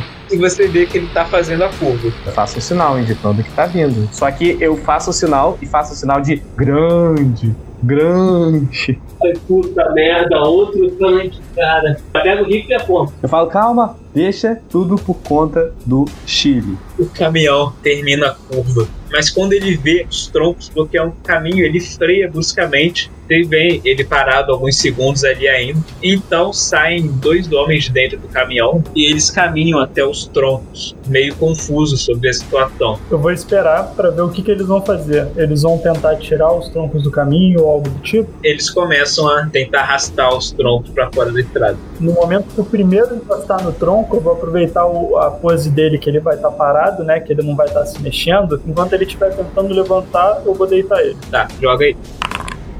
Ok, você conseguiu um crítico ainda. o cara não teve nem chance. Foi one shot, one kill. Você dispara com seu rifle, o tiro, a bala acerta em cheio na cabeça dele e o cara cai sobre os troncos, completamente sem vida. E o outro, depois vendo isso, ele no susto, ele já pega o fuzil de suas costas, mirando ele para todos os lados, tentando procurar o atirador. Eu dou um beijinho no, na sniper, puxo o ferrolho e preparo o próximo disparo. Faz aí o ataque o cara tá procurando ali a origem do seu atirador. Por um momento, ele aponta a arma, tipo, ele vê o brilho da sua arma ali no, à distância, na noite, e ele mira a arma na sua direção, mas só que antes que ele pudesse tomar qualquer ação, a sua bala vai em cheio na testa dele, e ele cai para trás também, sem vida. Eu vou olhar em volta, eu vou ver se tem mais alguém nesse caminhão saindo de trás ou alguma coisa assim. Vocês esperam um pouco ainda, mas ninguém mais sai do caminhão, não. Continuo lá em cima, mas eu faço faço aquele sistema de sinalização da lanterna que eu tinha combinado com a galera para sinalizar que eles podem avançar e que eu tô ali de cobertura. Se alguém aparecer na minha mira, eu consigo acertar. Eu vou fazer o seguinte, eu vou me aproximar furtivamente para tentar ver se tem alguém perto Tipo, e aí tentar atrair a atenção dessa pessoa para ficar no campo de visão do X. Benedito sai do seu local e vai se aproximando furtivamente do caminhão. Você vai devagar, esperando ver se alguém vai sair lá de dentro, mas você não percebe nenhum movimento se aproximando do caminhão sem aparecer nenhum outro inimigo. Nada, nada, nada. O caminhão tá vazio. Aí você não sabe, sabe que ninguém saiu dele. Caralho. Então eu vou abrir o caminhão. Obviamente com a pistola, mas assim, eu vou chegar bem próximo para abrir, para ver se eu libero e falo pro pessoal vir também. Mas eu não vou chamar todo mundo para vir, todo mundo abre o caminhão e morre todo mundo. Você se aproxima da parte de trás do caminhão. A pistola em uma mão, a lanterna na outra. Você, com algum esforço, já que está com as duas mãos ocupadas, você consegue mexer na fechadura da porta e você abre ela. Você usa a lanterna para iluminar o anterior enquanto você apoia a sua pistola no braço e assim que você abre, você escuta barulhos vindo de lá, de alguma coisa se mexendo, de alguns granidos lá de dentro. Quando você vê a sua lanterna ilumina aquele local, você vê várias gaiolas lá dentro. Você vê criaturas estranhas nas gaiolas. São seres bem pequenos, bem pequenos mesmo, com uma pele meio ressecada e sem pelo algum. Alguns têm a pele meio esverdeada, outros têm uma pele meio acinzentada. Vê que eles têm três dedos só nas mãos e nos pés, onde saem algumas garras. E o rosto deles parece demoníacos.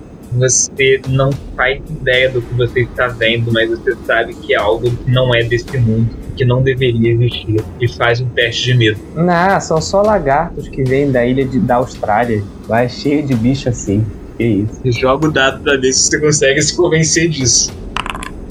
Eita. Cara, você vê aquilo, tipo, você tenta pensar, cara, deve ser só lagarto. Só que você sabe que lagartos não são humanoides e nem tem cara de demônios. Mas lagartos da Austrália, gente. Na Austrália é cheio desses bichos, cara. Pô. É tipo aquele do Homem-Aranha? Parecem gremlins, cara. Ah. Aquilo diante de você, que você solta a lanterna, ela cai no chão, você se afasta, recuando um pouco, cara, tremendo, sem conseguir conceber aquilo que você tá vendo, porque esses bichos não deveriam existir e você perdeu no de sanidade. Tá, só uma paradinha. Eles estão dentro de gaiolas, tipo, são várias gaiolas e dentro de cada gaiola tem um bicho desse, tipo isso. Exatamente isso. Eles estão, tipo, eufóricos tentando sair da gaiola ou eles estão comportadinhos? Como é que tá a, a movimentação deles? Quando você abriu a porta, eles ficaram meio agitados, sacudindo de um lado pro outro da gaiola. Você conta umas 10 gaiolas lá dentro. E só tem isso atrás do caminhão. 10 gaiolas desse, como se estivessem escondidos, né? Isso, E na parte da frente não tem ninguém mesmo, não, né? Só tinha um piloto e o piloto que já era, né? isso. Bom, eu faço sinal pro pessoal vir. Depois de dar uma olhada em volta pra ver se não tem nada vindo, eu vou ir na direção do piloto e copiloto lá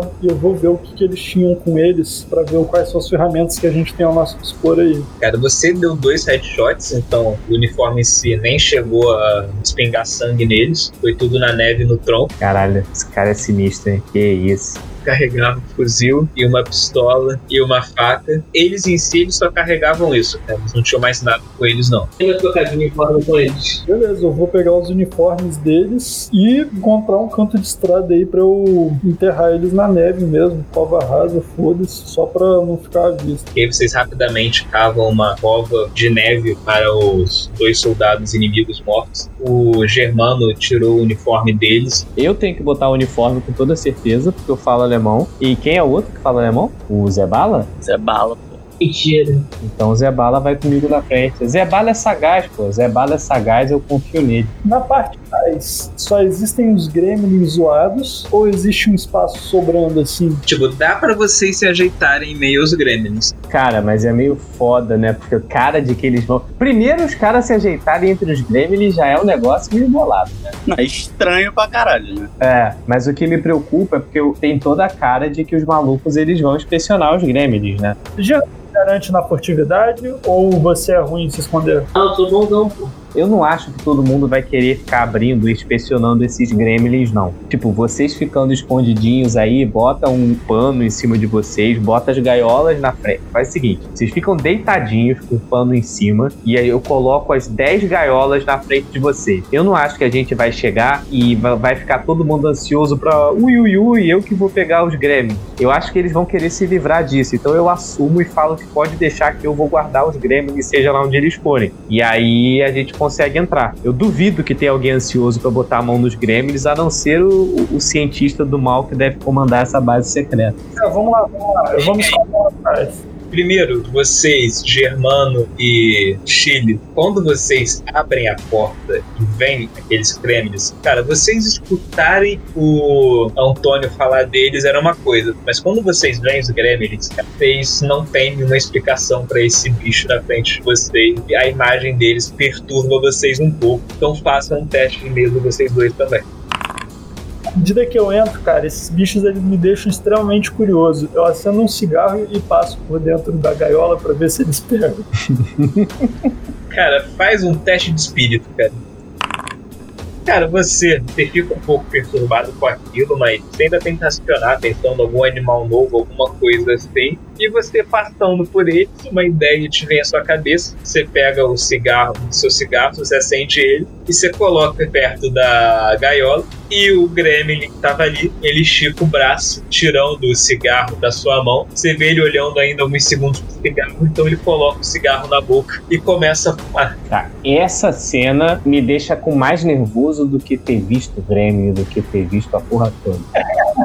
Irmão, Mas você, Germano, isso mexeu demais com você. Você perdeu dois pontos de sanidade. Porra.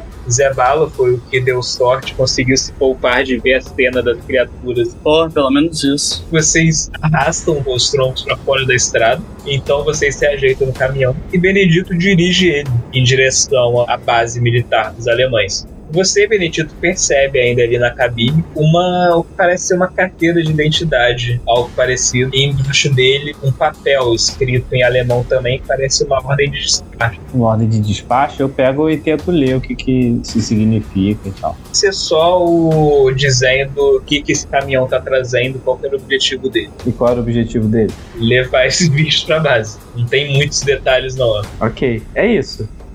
Em menos de uma hora dirigindo o caminhão, vocês já se aproximam do portão do castelo. Você, Benedito, freia o caminhão em frente ao portão, suando um pouco, porque você vai ver se todas as suas aulas de alemão realmente valeram a pena. Excelente. O oficial nazista que estava ali se aproxima de você e ele começa a falar com você. E agora, Benedito, isso é um teste de idioma alemão.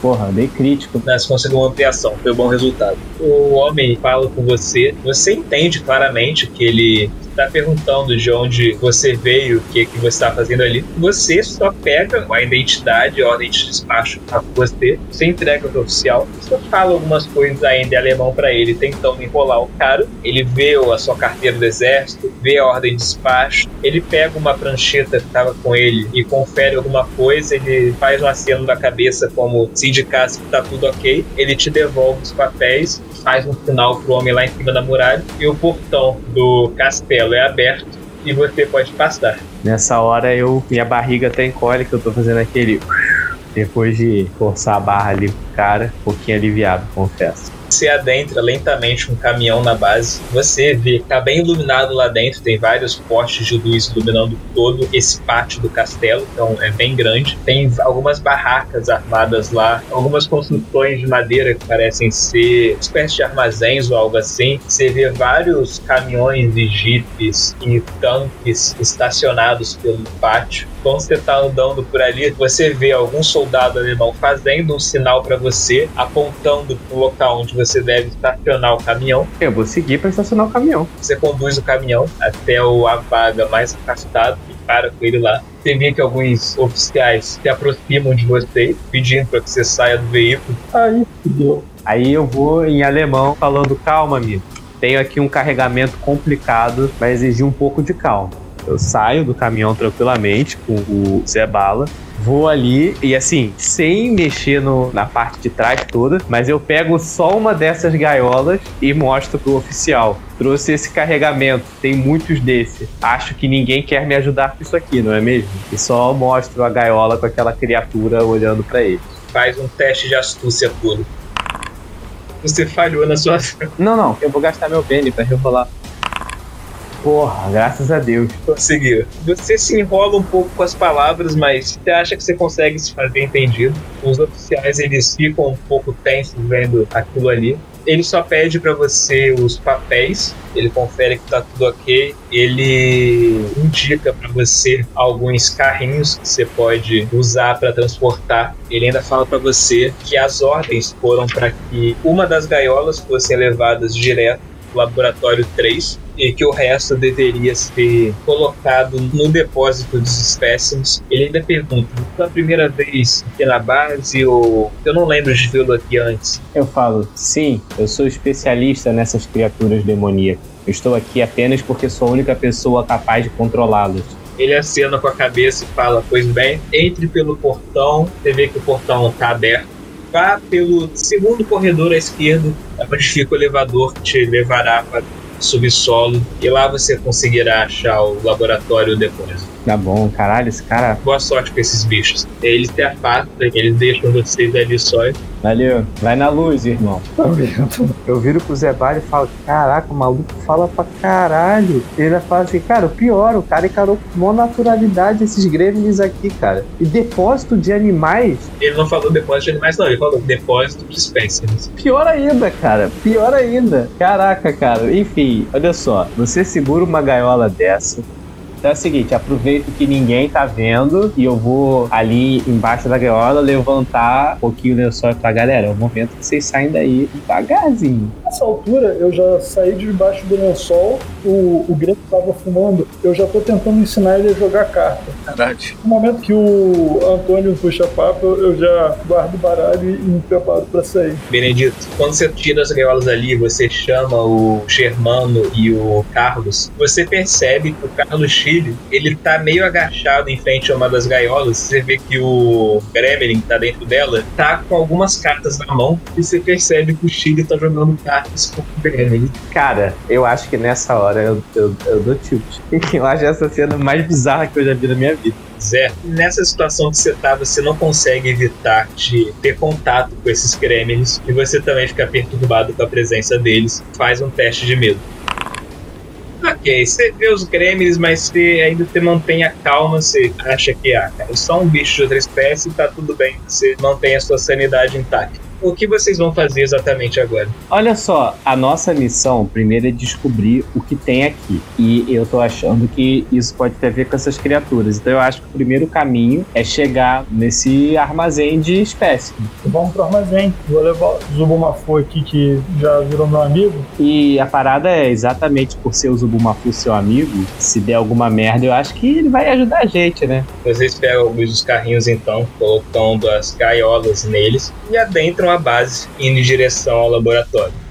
Vocês acabaram de entrar na base militar, eles adentraram o castelo, estão na sala de entrada. Vocês estão empurrando um carrinho cheio de gaiolas com os gremlins dentro. E vocês sabem que as instruções que vocês receberam era para levar essas gaiolas até o laboratório 3, deixar uma das gaiolas lá com um cientista que estaria no laboratório, e o resto vocês deveriam deixar no depósito das espécimes. E você, Antônio Benedito, sabe que a missão de vocês é demolir esse lugar, colocar abaixo, e você está carregando os explosivos para fazer isso. E você sabe que você precisa das plantas dessa base do castelo para saber aonde você tem que colocar cada explosivo para poder realizar a demolição. E antes, eu quero que vocês todos façam um teste de furtividade. O objetivo é só ver se vocês vão chamar a atenção de alguém ou vocês vão andar de boa por ali, só para saber o quão discreto vocês são. Porra, o quanto uma pessoa com um carrinho cheio de gremlin consegue ser discreto? Só pra curiosidade. Vocês todos, então, estão andando pela base tranquilamente, sem levantar suspeitas de ninguém. Vocês veem que, assim, à frente de vocês tem um corredor que segue reto, à esquerda de vocês tem uma porta, à direita de vocês tem uma outra porta dupla. E vocês sabem que o cara que falou para eles levarem o- os gremlins disse que era para vocês seguirem pelo corredor, virar na primeira esquerda e para pegar o elevador. Tá, eu que tô empurrando o carrinho. Ok. Eu vou olhar pra quem tá do meu lado. Quem tá do meu lado? Pode ser eu, pode ser eu. Eu olho pra você, puta, mas aí eu não. Pra você é meio que falar com a parede, né? Preciso falar com alguém inteligente. Caralho, É que eu quero falar do plano, mas se eu falar do plano com você, não vai adiantar muita coisa, né? lavação de roupa suja logo depois da primeira viagem já. Eu posso estar de boa, não tem problema não. Eu vou olhar pro Chile e vou falar então. Nossa missão aqui, é, na verdade, não é entregar esses grêmios. Vocês acham que a gente primeiro entrega pra depois ir fazer o que a gente quer fazer? A questão é que enquanto a gente tiver com esses gremlins, a gente chama menos atenção. Por mais que isso pareça estranho agora que eu falei, foi esquisito, né? Mas porque as pessoas devem esperar que tenham soldados carregando gremlins. Não iam suspeitar que os infiltrados iam ser logo o pessoal que tá carregando esses monstrinhos. Enquanto a gente estiver de aula dos gremlins, a gente tem um lugar onde a gente pode esconder os explosivos pra ir levando. Fora que você virou brother do- dos gremlins. Qualquer coisa gente solta eles e é isso aí. Eu sou brother do. Ih, rapaz, esqueci o nome dele. Caralho. Chama ele de Guilherme. Começa com um G, Gremlin, tá certo. Ele ainda tá com seu cigarro? Ah, já deve ter acabado, cara. Só um chaminé pura. Por garantia, dá um outro cigarrinho pra ele, pra ele continuar gostando da gente. Eu acho então que a gente tem que ir, ir atrás do nosso objetivo, andando com os gremlins como álibi. Bom, vamos lá então. Se tiver chance de já plantar os negócios, vamos plantando já. Eu tenho o mapa que mostra. Parte da sua missão envolve conseguir as plantas dessa base. Porra. Mas pra que, que a gente vai pegar as plantas num lugar que a gente vai estourar já? Pra saber aonde que você tem que colocar a bomba pra estourar. Faz sentido.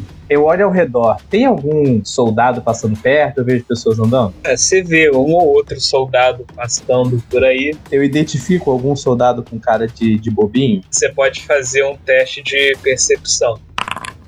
Você vê uma hora a porta dupla à sua direita se abrindo e sai dela um soldado andando de uma forma meio relaxada e você vê que ele parece ser exatamente o soldado que estava procurando. Nessa memória, eu olho pro Chile e pergunto: qual o nome da sala em que a gente encontraria as plantas? Pô, vou caçar a cabeça. Eu não sei se eles têm uma sala assim aqui. Mas qual o nome? Sala de controle? Sala de manutenção? Pô, deve ser na sala do general, alguma coisa assim, no escritório, sei lá. Escritório central, é isso aí. Bom, eu vou chegar até esse cara aí. Chegar até ele e falar: E aí, meu companheiro? E faço um cumprimento típico dos soldados alemães. E obviamente eu tô falando em alemão pra ele. Que Pô, pai. ele responde: "O- Olá, companheiro, também em alemão. Eu falo: Pô, cara, tô com um probleminha aqui. Esses bichos aqui estão me deixando maluco. Tá vendo aquela galera ali? Aí eu aponto pros gremlins. Qual é a reação dele quando ele olha pros gremlins? Você vê que ele parece se arrepiar um pouco. Eu falo, cara, eu não sou dessa base aqui. Na verdade, eu trabalho exclusivamente com a captura e o tratamento desses gremlins. Mas, devido a um problema aí com pessoas da equipe, eu tive que vir fazer esse serviço aqui. E eu tô precisando chegar no escritório central, porque antes de levar esses gremlins lá pros cientistas, eu preciso resolver algumas coisas com um general. Você sabe dizer onde é que fica o escritório central? Um teste de persuasão. Porra, caralho, me respeita! Ok. Ele fala, então, central do comandante da base fica lá no subsolo, nas áreas mais restritas. Eu, como a maior parte dos soldados, não temos permissão para descer. Eu não saberia informar onde ela fica, mas talvez você possa conseguir ajuda na sala de segurança ou na sala de comunicação. E onde fica esse lugar? Só seguir por esse corredor, ele aponta para o corredor ali no meio da sala, segue reto, vira a primeira esquerda no corredor e pega o elevador. Dou uma risadinha e volto. Que, que o Germano acha. Ah, pra mim agora. Fico peso na consciência. Quero dar uma moral pra ele. Que líder é esse que desmerece seus companheiros? É. E na sala de comunicação, a gente tem o problema de encontrar uma pessoa lá e pedir informação para essa pessoa. A gente não sabe se essa pessoa vai nos atender ou não. E também descer e tentar procurar o escritório central é ruim porque essa base deve ser imensa e a gente não vai conseguir achar de boa. Só se lá embaixo a gente achar uma outra pessoa para inquirir de novo ou a gente sai distribuindo bomba em cada andar, mete o pé. E principalmente no laboratório. Não, a parada é que a gente tem que ir lá para baixo. Porque lá embaixo tá a sala dos cientistas. O problema maior é que, tipo, se a gente bota a bomba no lugar errado, só vai fazer barulho, mas não vai destruir o prédio. Só vai, tipo, parecer um atentado terrorista, no máximo vai matar uns soldados que estiverem passando na hora, mas a instalação vai ficar intacta. Você tem que pensar que o objetivo é implodir o lugar inteiro. Então a gente tem que colocar a bomba nos pontos certos da estrutura para ela implodir, afundar, porque aí nada do que os inimigos estão fazendo aqui dentro vai sobreviver. A minha ideia, a gente vai descer com esses grêmios e aí vai fazer só um leve desvio antes de, de chegar até o laboratório para pegar as plantas. Provavelmente o escritório central é bem protegido. Eu vou tentar levar o cara na lábia, mas se for o general que estiver lá dentro, não vai ter jeito. A gente vai ter que estacar esses gremlins e executar o cara. Porque o cara não vai me dar os mapas. Como é que eu vou chegar pro general? O cara claramente vai perceber que tem algo errado. Só que aí, quando ele perceber que tem algo errado, vai ser tarde demais. Porque a gente tem no grupo um cara que chama Zé Bala. Se a gente precisar de Zé Bala aqui dentro, a gente não vai sair vivo. Bom, Gente, calma. Todo mundo tem uma faca de caça, né? Certo. Encontrou o general, é só lançar o Júlio César, cara. Cada um dá uma e no final não vai ter problema, entendeu? verdade, lançar o Júlio César foi ótimo. que referência macabro. Achei pesado. Então é isso, bora descer. Vocês andam pelo corredor então e vocês viram na primeira entrada à esquerda, entrando no novo corredor. Assim que vocês viram ali, vocês veem uma figura um pouco à frente de vocês, andando em direção ao elevador também. Você vê que ela usa o uniforme dos soldados, com um boné do exército cobrindo a cabeça. Você vê que longos cabelos loiros saem por baixo do boné, descendo pelas costas, e a figura anda meio curvada, e ela anda até entrar no elevador e fica parada lá dentro. Eu estendo a mão pra segurar o elevador enquanto eu tô, a gente tá indo com os gremlins. Ok, vocês avançam pelo corredor então, segurando a porta do elevador. Vão entrar? Sim. Vocês entram lá dentro. Vem que o elevador, ele tem a porta dele, é uma porta meio gradeada. Assim que vocês entram, ela se fecha, mas você ainda consegue ver através dela. E ele não tem exatamente paredes, né? Como se fosse uma plataforma quase. E assim que vocês entram lá, a figura do exército ela puxa a alavanca, o elevador começa a descer e a figura se vira para vocês então. E vocês veem que é uma pessoa, aparentemente uma mulher, com uma cabeça de cachorro. Que isso? Peraí, descreve de novo que eu tô muito chocado com essa informação. Aparentemente uma mulher, ela tem traços femininos e tá usando o uniforme dos soldados. Vocês viram antes que ela tinha longos cabelos loiros. Ela andava meio curvado e agora que ela se virou, você vê que ela tem uma cabeça de cachorro. E prestando mais atenção, você vê que as mãos dela parecem patas de cachorro. Eu olho pra todo mundo e eu puxo a faca já. Bom, a menos que essa mulher consiga farejar o medo, a gente tá suave. Não, irmão, um uniforme a mais. Não, tipo assim, a última coisa que eu quero é arrumar briga com uma mulher com cabeça de cachorro, gente. Todo mundo faz um teste de sanidade. É, depois dos Gremlins, não é uma mulher cachorro que vai amedrontar vocês. Vocês ficam meio espantados a princípio, vocês estavam esperando ver essa cena, mas logo vocês recuperam o fôlego e vocês estão de boa lá dentro com essa figura. Vou oferecer um cigarro pra ela. Não basta um gremlin, agora vai ter um cachorro fumante. Ela dá um leve rosnado e fala: Eu não fumo. Eu já falo isso aí, cuidar desse pulmãozinho. Não, não, porra, a gente não pode falar nada, irmão. Ela dá uma outra rosnada e fica só ali de boa. Vocês todos façam um teste de furtividade. É só pra ver se vocês não vão. Levantar o dedo errado, né, velho? Nossa, eu vou gastar meu bem.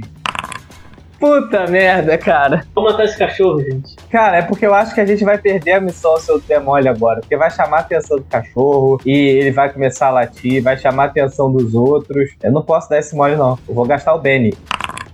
Ok, então Antônio, você gastou seu último bem. Isso é uma missão suicida mesmo, então. Uma hora você acaba soltando uma palavra em inglês estranha que você viu a pessoa virando o rosto na sua direção com uma questão de interrogação no rosto, mas rapidamente você fala alguma coisa em alemão ali que puxa um papo todo alemão pro teu amigo e ela parece relaxar um pouco. Um minuto depois, o elevador para, Porra, um minuto dava tempo fácil, velho. a porta do elevador se abre, a mulher cachorro passa por vocês sai lá da porta e continua andando, seguindo pelo corredor. Vamos lá, vou continuar levando essa merda de carrinho aqui. Se alguém quiser levar o Gustavo aqui no meu lugar, Já mudou o nome de novo? eu vou trocando de nome sempre com G, mas eu vou trocando, aí o que eu perceber que ele reage melhor, eu, eu deixo pro resto do jogo. Bem, vocês veem que o corredor ele segue reto e lá na frente ele parece virar tanto para a esquerda quanto para a direita e ele também continua reto além disso, como se fosse uma cruz. sabe? Vamos seguir reto, vamos ficar olhando o que, que tá escrito nas portas. Eu tô olhando pro oficial em busca de guia. Eu gostei da sua ideia, né? Então, vamos seguir em frente, vamos ficar olhando o que, que tá escrito nas portas. Uma hora a gente acha. É impressionante como algumas ideias óbvias às vezes são tão boas, né? Siga ali em frente, a gente acha o quê? Vocês seguem em frente, vocês veem que o corredor segue para a esquerda ou para a direita ou para frente. Na frente tem uma passagem que vocês teriam que ir até lá para ver o que tem. Mas daí você já consegue olhar para a esquerda e tem várias portas no meio. A primeira das portas vocês conseguem ler escrito Laboratório 1. E para a direita é o mesmo esquema. O corredor segue até o final, tem algumas portas no caminho. A primeira porta vocês veem a placa falando que é um vestiário. O que, que vocês acham? Ali a gente continua seguindo em frente. A gente sabe pra que lado é o laboratório? Vocês sabem que para a esquerda tem o Laboratório 1. Vou olhar pro oficial e falar: então, cumprir a missão ou pagar de perdido pra descobrir o resto? Esse ela tá mais perdido que todo mundo aqui. Totalmente. A gente pode ou ir pro laboratório e cumprir a nossa missão, e depois ver o que, que a gente tem pra fazer além disso. Mas a gente ir pro laboratório, a gente vai perder os gremlins. E os gremlins facilitam da gente pagar de perdido. Porque a gente claramente tá fazendo alguma coisa e se perdeu, entendeu?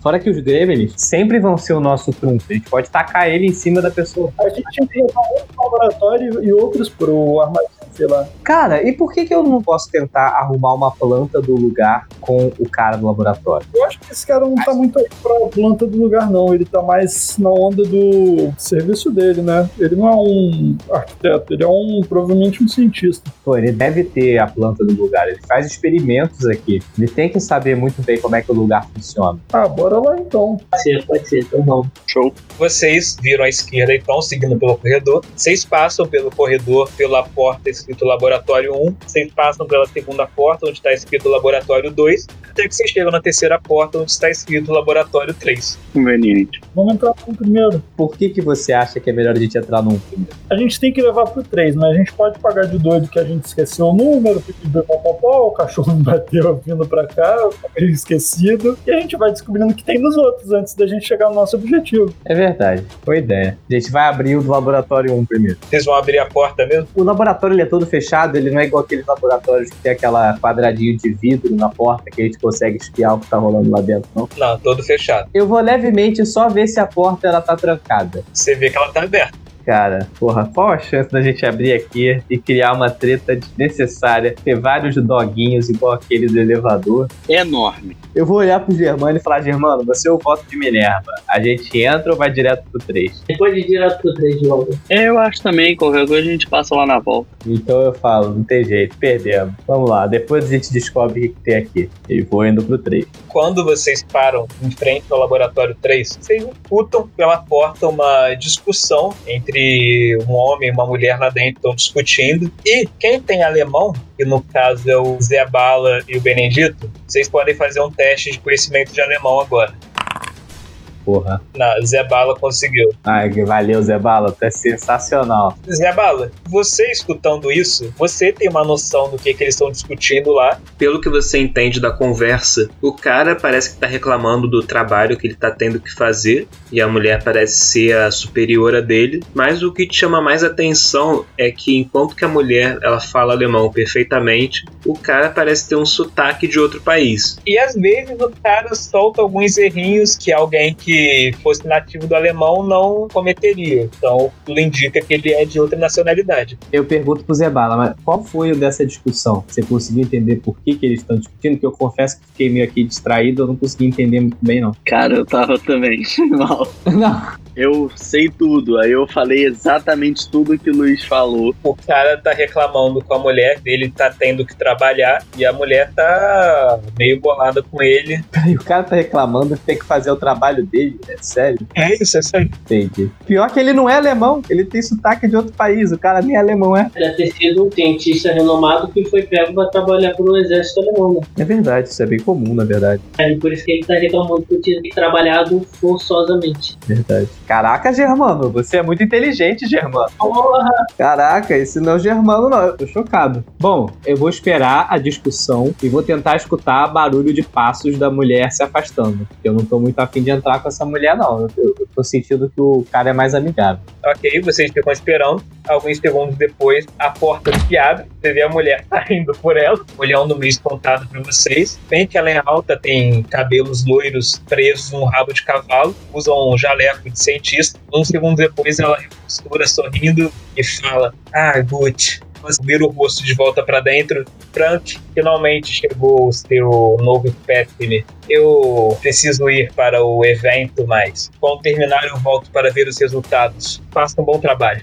E ela sai passando por vocês e seguindo para a direita pelo corredor de onde vocês tinham vindo. Ainda bem. Logo depois que a mulher sumiu lá longe, uma segunda figura masculina se aproxima da porta e pode se apresentar, Frank. Muito prazer, senhores. Espero que estejam todos bem. Eu sou o Frank New Gates. Muito prazer. Que eu posso ajudá-los. Só pra descrever minha aparência, eu sou um exímio nerdola inglês. Branquelo, magrelo, feito de papel, tá ligado? Bem sensívelzão. Nunca saiu do apartamento. É, é pô, esse cara, tá ligado? Ele se apresentou em, em alemão pra gente? Sim. Eu pergunto, eu olho pra ele e falo, eu tô reparando um sotaque, você não é daqui, né? E falo isso sorrindo, tipo, em, em momento algum amedrentador, tipo, todo aquele sorrisinho de cumplicidade, como se fosse assim. Eu posso achar isso meio estranho, ele não saber que eu sou meio que um prisioneiro ali. É a primeira vez que você vê ele ali. É normal, você pode imaginar que são soldados novos que chegaram na base, que vieram trazer isso. Entendi. Vocês provavelmente são novos aqui. é, Eu sou basicamente um prisioneiro de vocês, né? E eu sou inglês. Mas pela minha inteligência eu tô sendo útil aqui. E eu acho que vocês podem ver que eu não tenho muita condição de fugir. Então a galera nem se preocupa.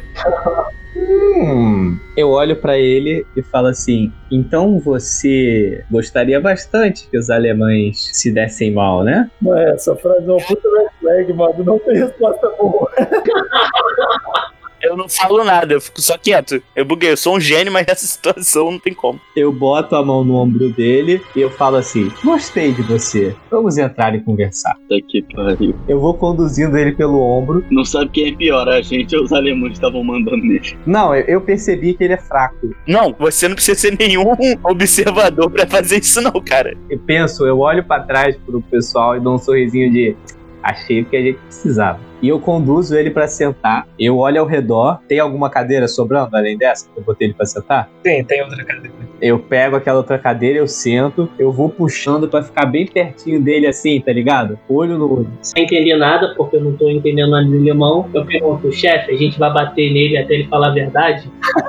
Eu falo muito melhor que isso, meu amigo. Muito melhor que isso. Ele que vai nos falar a verdade de graça. Você falou em que língua isso pra ele? Eu falei português. Qual é a reação dele a escutar alguém falando português? Posso entendê-lo? Tá, você sabe que eles estão falando uma língua latina. Cara, pela minha inteligência eu achei estranho e já tô começando a desconfiar que vocês são não alemães.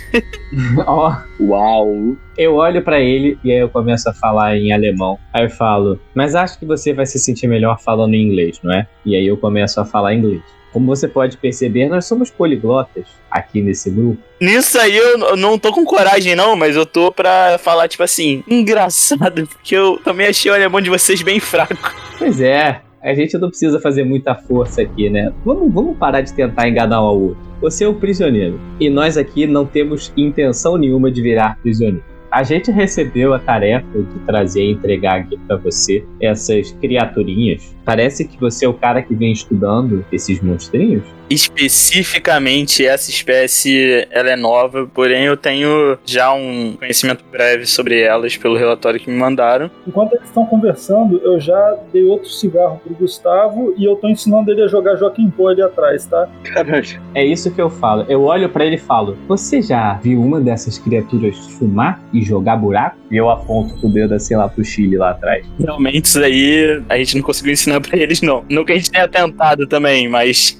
Você já virou brother de alguma delas? Porque a gente é brother do Guilherme. Não, é- Eu já dou uma risadinha pro Chile e falo assim: aí, maluco, a gente tá mais cientista que esse babaca aí. Pô, porque a gente virou muito brother do Guilherme. Você devia tentar. nossa, que interessante. Eu gostaria de ouvir mais sobre isso. Pô, posso soltar o Guilherme aqui pra ele trocar uma ideia contigo e eu virar jaula pra ele pra ver se o Guilherme dá um ruído ou alguma parada assim pra assustar ele. Não, não, não, não, não, não, não. Esses seres podem ser realmente muito perigosos. Eu olho pra ele e falo: Me diz uma coisa. Como é que você descobriu essas criaturas? De onde elas vêm? Não especificamente essa, mas você tá dizendo aí que tem várias. E pelo que eu tô entendendo, isso aqui é um circo.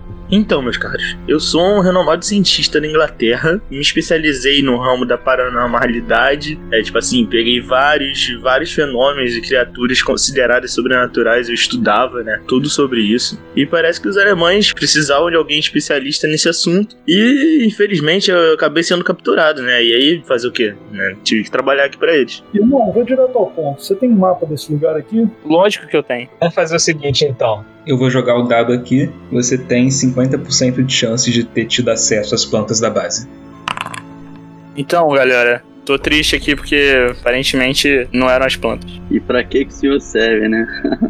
Nessa correria, eu não sei mais onde é que tá, mas eu posso levar vocês lá. Vai onde? Pra onde vocês quiserem, na verdade, eu. No escritório. Dizem que você é inteligente, certo? Você sabe o que eu sou? Menor ideia quem é você, mano. Eu sou o famoso especialista em detonação. Quero detonar esse lugar. Foda-se, revelei o plano pra ele. E a parada é o seguinte: eu preciso entender como é que funciona esse lugar. Pra gente explodir isso aqui e se tudo der certo, a gente foge, eu te levo junto, você volta pro teu país, eu volto pro meu. Nossa, é o que eu mais quero. Pois é, eu também quero muito. Na verdade, o que eu mais quero é sair vivo daqui. Eu quero ver minha família. Minha vovó. Espero que ela esteja vivendo. Você tem quantos anos, camarada? 40. Porra! Então é o seguinte, eu preciso entender como é que funciona esse lugar em termos de das fundações, entendeu? Eu preciso da planta dessa parada. Eu não tenho irmãos agora, mas eu posso levar você, te, te falar exatamente o que tem aqui, pra onde é que a gente tem que ir. Eu tô muito nervoso, cara. Só me fala exatamente o que você precisa. Ah, Tá bom, você vai sair daqui, você vai ser um herói. Você tá me ouvindo? Você vai ser um herói de guerra. Você vai voltar pra sua avó e você vai falar: "Vó, eu ajudei a salvar o ocidente". Só que a parada é o seguinte, Pra isso, você vai ter que ajudar a gente a achar a planta desse lugar. Tem um tal de evento rolando aí, o- a, Então, é isso que eu tô pensando. Que evento é esse que tá rolando aí, o, o Frank? Frank, Você não sabe o que é esse evento, porque é um projeto altamente secreto, então, devido à sua posição, você não foi informado de nada. Mas só sabe que é um grande experimento que está sendo realizado hoje e que por muito tempo você escutou soldados e cientistas falarem sobre ele, que parece que é algo que vai mudar os rumos da guerra. Você sabe que está sendo realizado no andar lá embaixo, que é o andar onde você não tem permissão para ir. Bom, então tá todo mundo lá embaixo, a gente já sabe onde a gente não tem que ir, e boa notícia: provavelmente a sala de controle, onde tem todos os mapas que a gente precisa, não vai ter muita gente. Então eu acho que vale a pena dar uma espiada se o Frank souber levar a gente pra lá. Então, Frank, pelo que o Benedito te falou, que os mapas, as plantas e tal, provavelmente vão estar no escritório central e tal. Você sabe que esse escritório também fica aqui embaixo. Ah, isso, vambora. bom, se a gente for pensar que tá todo mundo no evento, por mais que esteja lá embaixo, eles não vão estar na salinha deles, certo? Exatamente, exatamente. Então vamos. Bora. Vocês vão fazer o que com os gremlins? Ué, a gente não deixou eles no laboratório 3?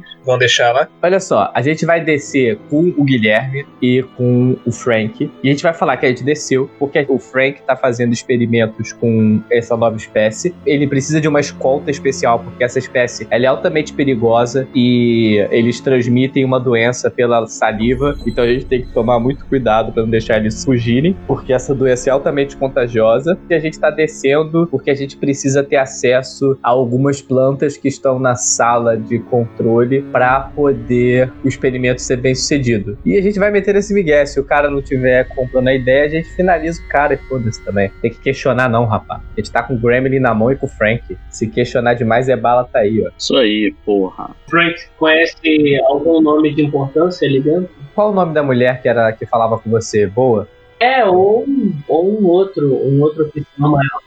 Qual é o nome da mulher cachorro? Eu preciso saber isso. É, eu olho pra ele. Vocês fazem experimentos aqui? Aquele é um híbrido. é, Que porra é aquela? Então, Frank, você sabe que o nome daquela mulher é Elga, e que ela é a cientista-chefe desse lugar. E a mulher cachorro, no caso, você sabe que foram realizados alguns experimentos aí em que híbridos foram criados, ou híbridos de humanos com cachorro, ou humanos com macaco. E no caso, aquela mulher era uma das híbridas. Era um soldado meio cachorro. Rapaz, que vida de cão, hein? Nossa, ele fez essa piada mesmo. E você sabe que tem mais híbridos aí, que ela era só um deles. Eu acho que o plano é esse, gente. Vocês têm alguma objeção a esse plano? Não, né? Vocês deixam o laboratório então e vão seguindo o Frank pelo andar. Vocês seguem pelo corredor voltando para a área de onde vocês tinham ido. Dessa vez vocês seguem pelo outro corredor até o final dele. Vocês passam pelo vestiário, pelo laboratório 6 e pelo laboratório 7. E no final do corredor vocês viram à direita e seguem por ele, chegando em um outro elevador.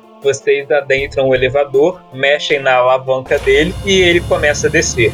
Mais uma vez, quase um minuto depois, ele para de se mexer e a porta se abre e vocês estão em um novo andar. Vocês veem que o corredor segue reto por um tempo e lá no final ele parece virar à esquerda. É que agora tem que nos levar até o escritório central. Frank continua guiando vocês então. Vocês seguem pelo corredor. Chegando no final dele, vocês veem uma porta grande à direita. Lá em cima dela está escrito hangar. Você vem que para a esquerda, o corredor segue pela esquerda e tem uma porta dupla ali na direita, escrito armazém. E um pouco mais à esquerda tem uma porta menor, uma porta normal. Só que, peraí, um detalhe: é, Frank nunca esteve nesse andar também, então ele não sabe aonde é o escritório. Uma coisa, hangar, É o que está escrito na porta. então seria uma rota de fuga? Vocês não sabem. O que, que o nosso oficial propõe? Bom, sendo bem sincero com vocês, Chile, o que, que você acha? A gente precisa fazer um reconhecimento e descobrir se tem outra saída. Se não tiver, o melhor spot é estourar o elevador e deixar a galera presa aqui embaixo. Nossa, essa ideia é fantástica. Germano, A gente pode fazer isso que o Chile falou. eu adoro companheiros que seguem outros companheiros. Bom, eu acho que o melhor é fazer a ideia do Chile. Eu acho que a ideia de deixar a galera isolada aqui é excelente, só que a gente tem que agir rápido, porque a gente tem que estar com tudo preparado, porque se tiver outra saída que a gente não saiba, a gente tá muito na merda. Então vamos reconhecer o lugar, pegar a planta e subir pelo elevador e estourar o elevador. As salas têm uma inscrição de o que é o que, à medida que a gente vai passando. A primeira porta pelas quais você passa, que é uma porta maior, está escrito em cima dela hangar. Tem uma porta um pouco mais à frente, na direita, está escrito armazém. Fudeu, se é um hangar tem que ter saída pra fora. Então já era, o plano do elevador rodou já. A gente não reparou e perdeu tempo, ó que beleza. Pra mim, a minha ideia era isso mesmo. A gente até vê no hangar pra ver o que, que tem no hangar. Ver como é essa saída lá pra fora. É um submarino, se é um helicóptero. Se for essa coisa, a gente pode destruir as outras coisas e também destrói o elevador ali por ali mesmo, pega um helicóptero e voa. É, é verdade. Vamos investigar esse hangar, mas vamos primeiro pegar a planta, né? Porque a chance de ter gente no hangar não é pequena, não. O que que tá escrito nas outras portas? Vocês seguem andando pelo corredor. À esquerda de vocês, um pouco mais à frente do armazém, tem uma porta normal, tem uma inscrição nela, e um pouco mais à frente vocês veem uma outra porta também no lado direito, igual, escrito no lado dela, sala de reuniões. E desse ponto do corredor, vocês conseguem ver que ele segue por um caminho bastante tempo até lá na frente, onde tem uma porta dupla. E de lá você consegue ver que a porta ela tem umas janelas na porta e elas ficam dando uns flashes lá, tipo, sai por ela uma luz bem intensa e depois ela diminui, some, e volta a sair de novo. E... Tá no videoclipe ali dentro. Estranho, mas não parece que são fotos sendo tiradas, não. É no ciclo regular, fosse uma máquina. Não tá regular exatamente, mas é uma luz bem intensa. Não é uma que uma câmera fotográfica conseguiria reproduzir, não. Eu vou nesse lugar, eu vou tentar ver alguma coisa pela porta. Dá pra ver? Você segue até o final do corredor, então. Você passa por uma porta onde está escrito banheiro, por uma outra porta onde está escrito sala do café. E você chega e você vê que segue um corredor menor à esquerda.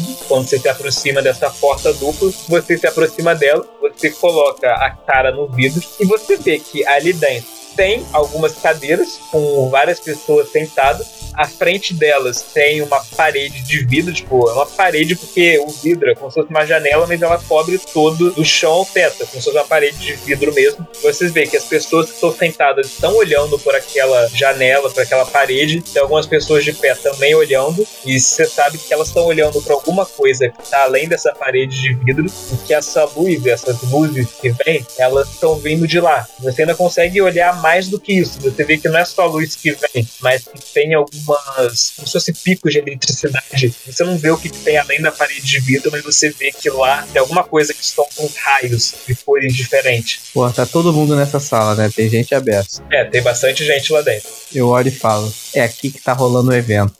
Eles estão testando alguma coisa aí, galera. Tem jeito não, a gente vai ter que botar esse lugar abaixo. Vamos procurar a sala, o escritório, o lugar geral ali. O brabo do controle provavelmente tá no evento, né? Não vai perder isso daí para ficar fazendo trabalho. Exatamente, por isso que eu acho que a gente pode ir na salinha suave. Bom, vamos procurar então. Quais são as outras salas nesse lugar, além do hangar, do banheiro, da salinha de reuniões e do armazém? Tinha a sala de café também e uma outra sala que tem nada escrito na porta e tinha um corredor pequeno que está em frente à sala de café, bem atrás de onde vocês estão agora. Segue para a esquerda. Vamos seguir no corredor menor. Se não achar nada, a gente vai na salinha sem nome mesmo. Ok. Vocês voltam e vocês vão seguindo pelo corredor. Vocês andam um pouco aí o corredor vira à direita, vocês viram ali também, e tem uma porta ali. Inscrição ou sem inscrição? Nessa não tem. Ah, puta merda. Tem vidro, dá pra dar uma olhada? Essa aí não tem vidro, não. Vai entrar nessa então? Não, eu acho que é isso. Eu entro e vejo o que, que tem lá dentro. Ok. Germano, você abre a porta, vê que é uma sala de tamanho médio, tem algumas caixas empilhadas em um canto, tem algumas jaulas e gaiolas em outro canto na ponta dela tem um elevador maior do que o que vocês tinham visto antes. Em frente a esse elevador tinha um soldado uniformizado que assim que você abre a porta, ele se vira para vocês e aponta a arma para vocês, gritando alguma coisa em alemão. Eu consigo entender? Você entende que ele tá gritando: O que fazem aqui? Vocês não têm permissão para estar aqui. Eu só levanto o Gremlin, eu coloco o Gremlin entre a arma e eu, né? E falo: Eu vim dar um passeio com ele aqui. Puta merda, mano. em alemão, bem fluente. Você conhece o nosso amigo Frank? Aí nessa hora eu vou puxar o Frank pra perto.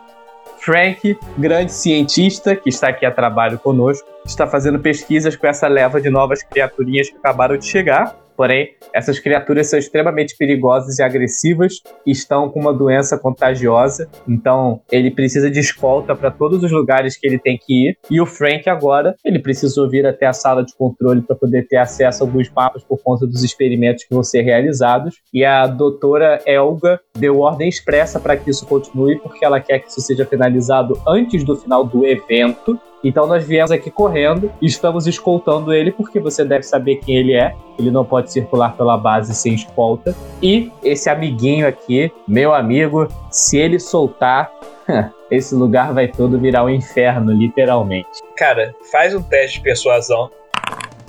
O soldado, ele se aproxima de vocês com a arma em punho não me julgue como esse soldado bucha de canhões que ficam lá em cima. Eu sei muito bem o que acontece aqui nessa base. E sei que esse cientista não tem permissão para vir para esse andar. E nem vocês. Então é melhor que vocês expliquem agora o que vocês estão fazendo. Ou as minhas ordens são para tirarem qualquer um que venha para cá sem permissão. Cara, essa hora eu olho pra ele, eu abro a gaiola do Guilherme e dou um trancozinho assim pro Guilherme saber que é pra, pra cair fora. Na hora que você abre a gaiola, o Gremlin, ele salta, caindo no rosto do soldado, começa a arranhar e morder o rosto, e o soldado se sacode todo e começa a atirar pra todo lado, tentando pegar no Gremlin. Só que tá sem visão nenhuma pra atirar nele, então as balas só percorrem a sala toda. Ele tá atirando, andando pra trás, atirando, atirando pra todo mundo.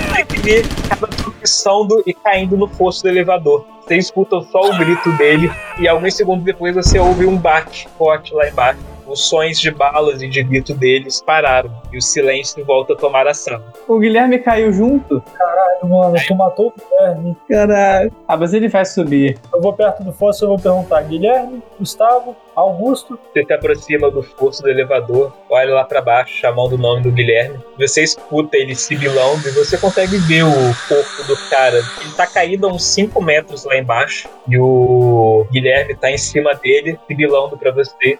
Sim, vocês acabaram de fazer bastante barulho aí. Pois é, mas o Guilherme tá de boa ou ele tá zoado também? Ele parece estar de boa.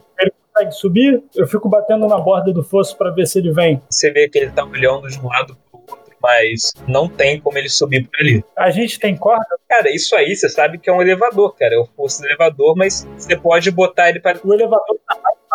Isso, o elevador tá lá embaixo. Por isso que ele caiu aí. Pô, eu já tava com medo do elevador descer e esmagar ele, mas eu puxo o elevador de volta então. Você puxa a alavanca que tá ali, o elevador começa a subir. Poucos segundos depois ele tá no seu nível. Você vê o Guilherme, ele salta pro seu ombro e você vê o corpo do soldado caído ali. Você não sabe dizer se ele tá vivo ou morto. Ah, eu, eu sei dizer bem. Eu eu vou ali com a faca e termino o serviço. Você passa a soldado, você tem certeza absoluta de que ele tá morto. Ai, coitado, pra que, que vocês estão fazendo isso? Coitado, não mata o soldado. A gente já, coitado. Vamos tentar evitar mais sangue nas mãos. Eu tô estatelado no chão, horrorizado com tanta violência. Irmão, o sangue aqui não tá de ninguém não. Não dá pra ver o que é ferida de faca e o que é unha de goblin, brother. Eu vou inclusive acender outro cigarro pro Guilherme que ele fez um bom trabalho. Agora já era, a gente vai ter que dar um fim nisso daqui agora. A gente tá na sala do controle, mapa aqui perto.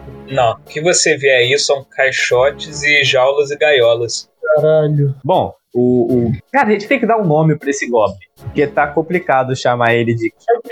Qual vai ser? Guilherme Gustavo Augusto. Tá, a gente tem que pegar o Guilherme Gustavo Augusto, a gente leva ele no ombro dele. Ele agora é seu Pokémon. Você vai carregar ele no ombro igual o Pikachu. E vamos pra sala de controle. Só que a gente tá numa outra sala, né? Essa sala só tem caixotes e jaulas, né? A gente tem que agora ir em informação de combate já, filho. Acabou a, acabou a missão secreta. Ô, Frank, você sabe usar uma arma, brother? Não, eu, eu sou um pacifista. Ah, não tem jeito aqui não, brother. Eu pego a arma do soldado e jogo na mão dele. Fala, Frank, olha pra mim. Eu também sou um pacifista, mas a gente tá no meio de uma guerra. Então, assim, é bom que você saiba pelo menos apertar o gatilho, garoto. Eu tô encarando aquela arma desesperada. A gente tem que acelerar muito o ritmo, porque quando encontrarem. A gente tem que dar um fim nesse corpo, na verdade. Vamos botar o corpo num desses caixotes aqui, numa dessas gaiolas, escondido. E é isso. Só uma coisa, rapidinho. Vocês fizeram barulho. Ou seja, podem aparecer soldados a qualquer momento. Sim. Uma parada que eu vou fazer aqui, eu vou rolar aqui os dados, só pra vocês saberem, vão ser três desses aí, ou seja, eles podem levar de 3 a 18 minutos pra perceberem vocês, e eu vou deixar aqui no cronômetro marcando o tempo que der nos dados. Tipo, na vida real mesmo, quando chegar nesse ponto, é que os soldados vão aparecer. Então vocês não sabem o tempo que vocês vão ter. Ok.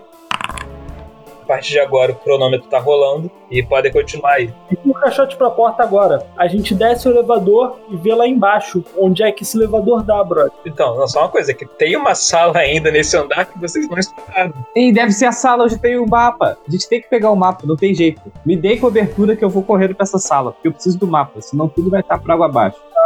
Cara, eu peguei a sniper, eu tô na, na bordinha da porta, à medida que o maluco vai sair correndo, eu tô só, só o olhinho pra fora com o cano da sniper. Eu tô correndo pra essa sala, pra tentar achar o mapa lá. Vocês vão seguindo, vocês seguem pelo corredor, de volta pro corredor maior, vocês seguem até a sala. A única que tinha sobrado a vocês explorarem. Quando você tenta abrir a porta, você percebe que ela tá trancada. Ah, não. Tá de sacanagem. Frank, você tem alguma chave? Arromba a porta. Óbvio que não. Arromba essa porra. É, vamos arrombar, cara. Eu vou atirar com a minha. Não, pô, se atirar vai fazer barulho pra caralho. Quem aqui que é- consegue ter mais força bruta pra tentar arrombar a porta? O barulho já foi feito, filho. Pode. Perícia de arrombar, serve? Serve. É exatamente a perícia que você precisa. Porra, serve. Caraca, hoje o, o- o Germano hoje ele tá incrível, gente. Vai lá, Germano. Você conseguiu exatamente o que precisava. Caraca aí, você é brabo. Germano, você pega a sua faca, você enfia ali na fechadura, você ouve o clique rolando ali, você consegue abrir a porta. E vocês adentram a sala. A luz ela tá apagada, mas vocês podem acender o. apertar o interruptor para acender a luz lá dentro. Liga. Atendendo a luz, você vem ali uma mesa de escritório, uma poltrona atrás, tem alguns papéis em cima da mesa e tem armários nos cantos. Tá, eu quero procurar um mapa. Tô caçando o mapa, eu tô naquele hype. Eu tô na porta vigiando, vou ficar com a sniper mirando. Se aparecer algum soldado ali, eu já começo a disparar. Pô, eu não tenho conhecimentos de, de alemão, mas mapa é mapa. Então, eu acho que eu consigo procurar mapa também. Sobrou então o Zé Bala pra estar na porta comigo, garantindo que se alguém aparecer vai ser bem recepcionado? Show. Beleza. É isso então. Procura esse mapa aí logo, porra. Todo mundo que tá procurando o mapa faz um teste de investigar.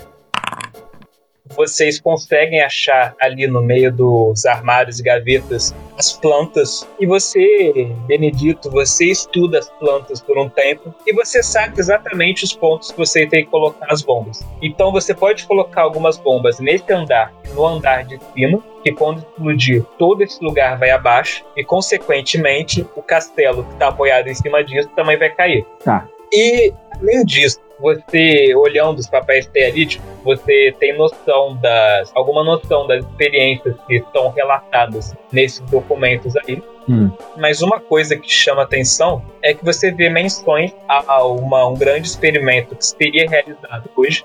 E o que você lê nesse documento já assusta um pouco, porque os experimentos pareciam falar que eles haviam tido sucesso em criar conexões com outros planos e que eles tinham conseguido abrir alguns pequenos portais de onde eles conseguiram trazer elementos e substâncias do que parecia ser outras dimensões. E o grande experimento que estava se realizando hoje era a abertura de um grande portal para outra dimensão. Cara, nessa hora eu gelo quando eu lembro da cena que a gente viu na, no andar de cima e eu, e eu comunico o que eu acabei de ler pro Chile, pro Germano e pro Zé Bala. E, obviamente, pro Frank, né? No andar de cima não, é nesse andar aqui, né? É, o, é a demonstração, provavelmente. Cara, a gente precisa botar esse lugar abaixo agora, com esse portal junto. Então, agora eu quero que você, Antônio Benedito, Ah. Eu quero que você faça dois testes. Primeiro é um teste de demolição e depois eu quero que você faça um teste de agilidade para ver o quão rápido você vai conseguir plantar explosivo, para ver se, tipo, eu marquei aqui quanto tempo resta para os soldados aparecerem Uhum. e aí você vai fazer o teste de agilidade para ver em quantos minutos você consegue botar os explosivos para ver se você vai terminar isso antes ou depois dos soldados aparecerem. Só que primeiro faz o teste de demolição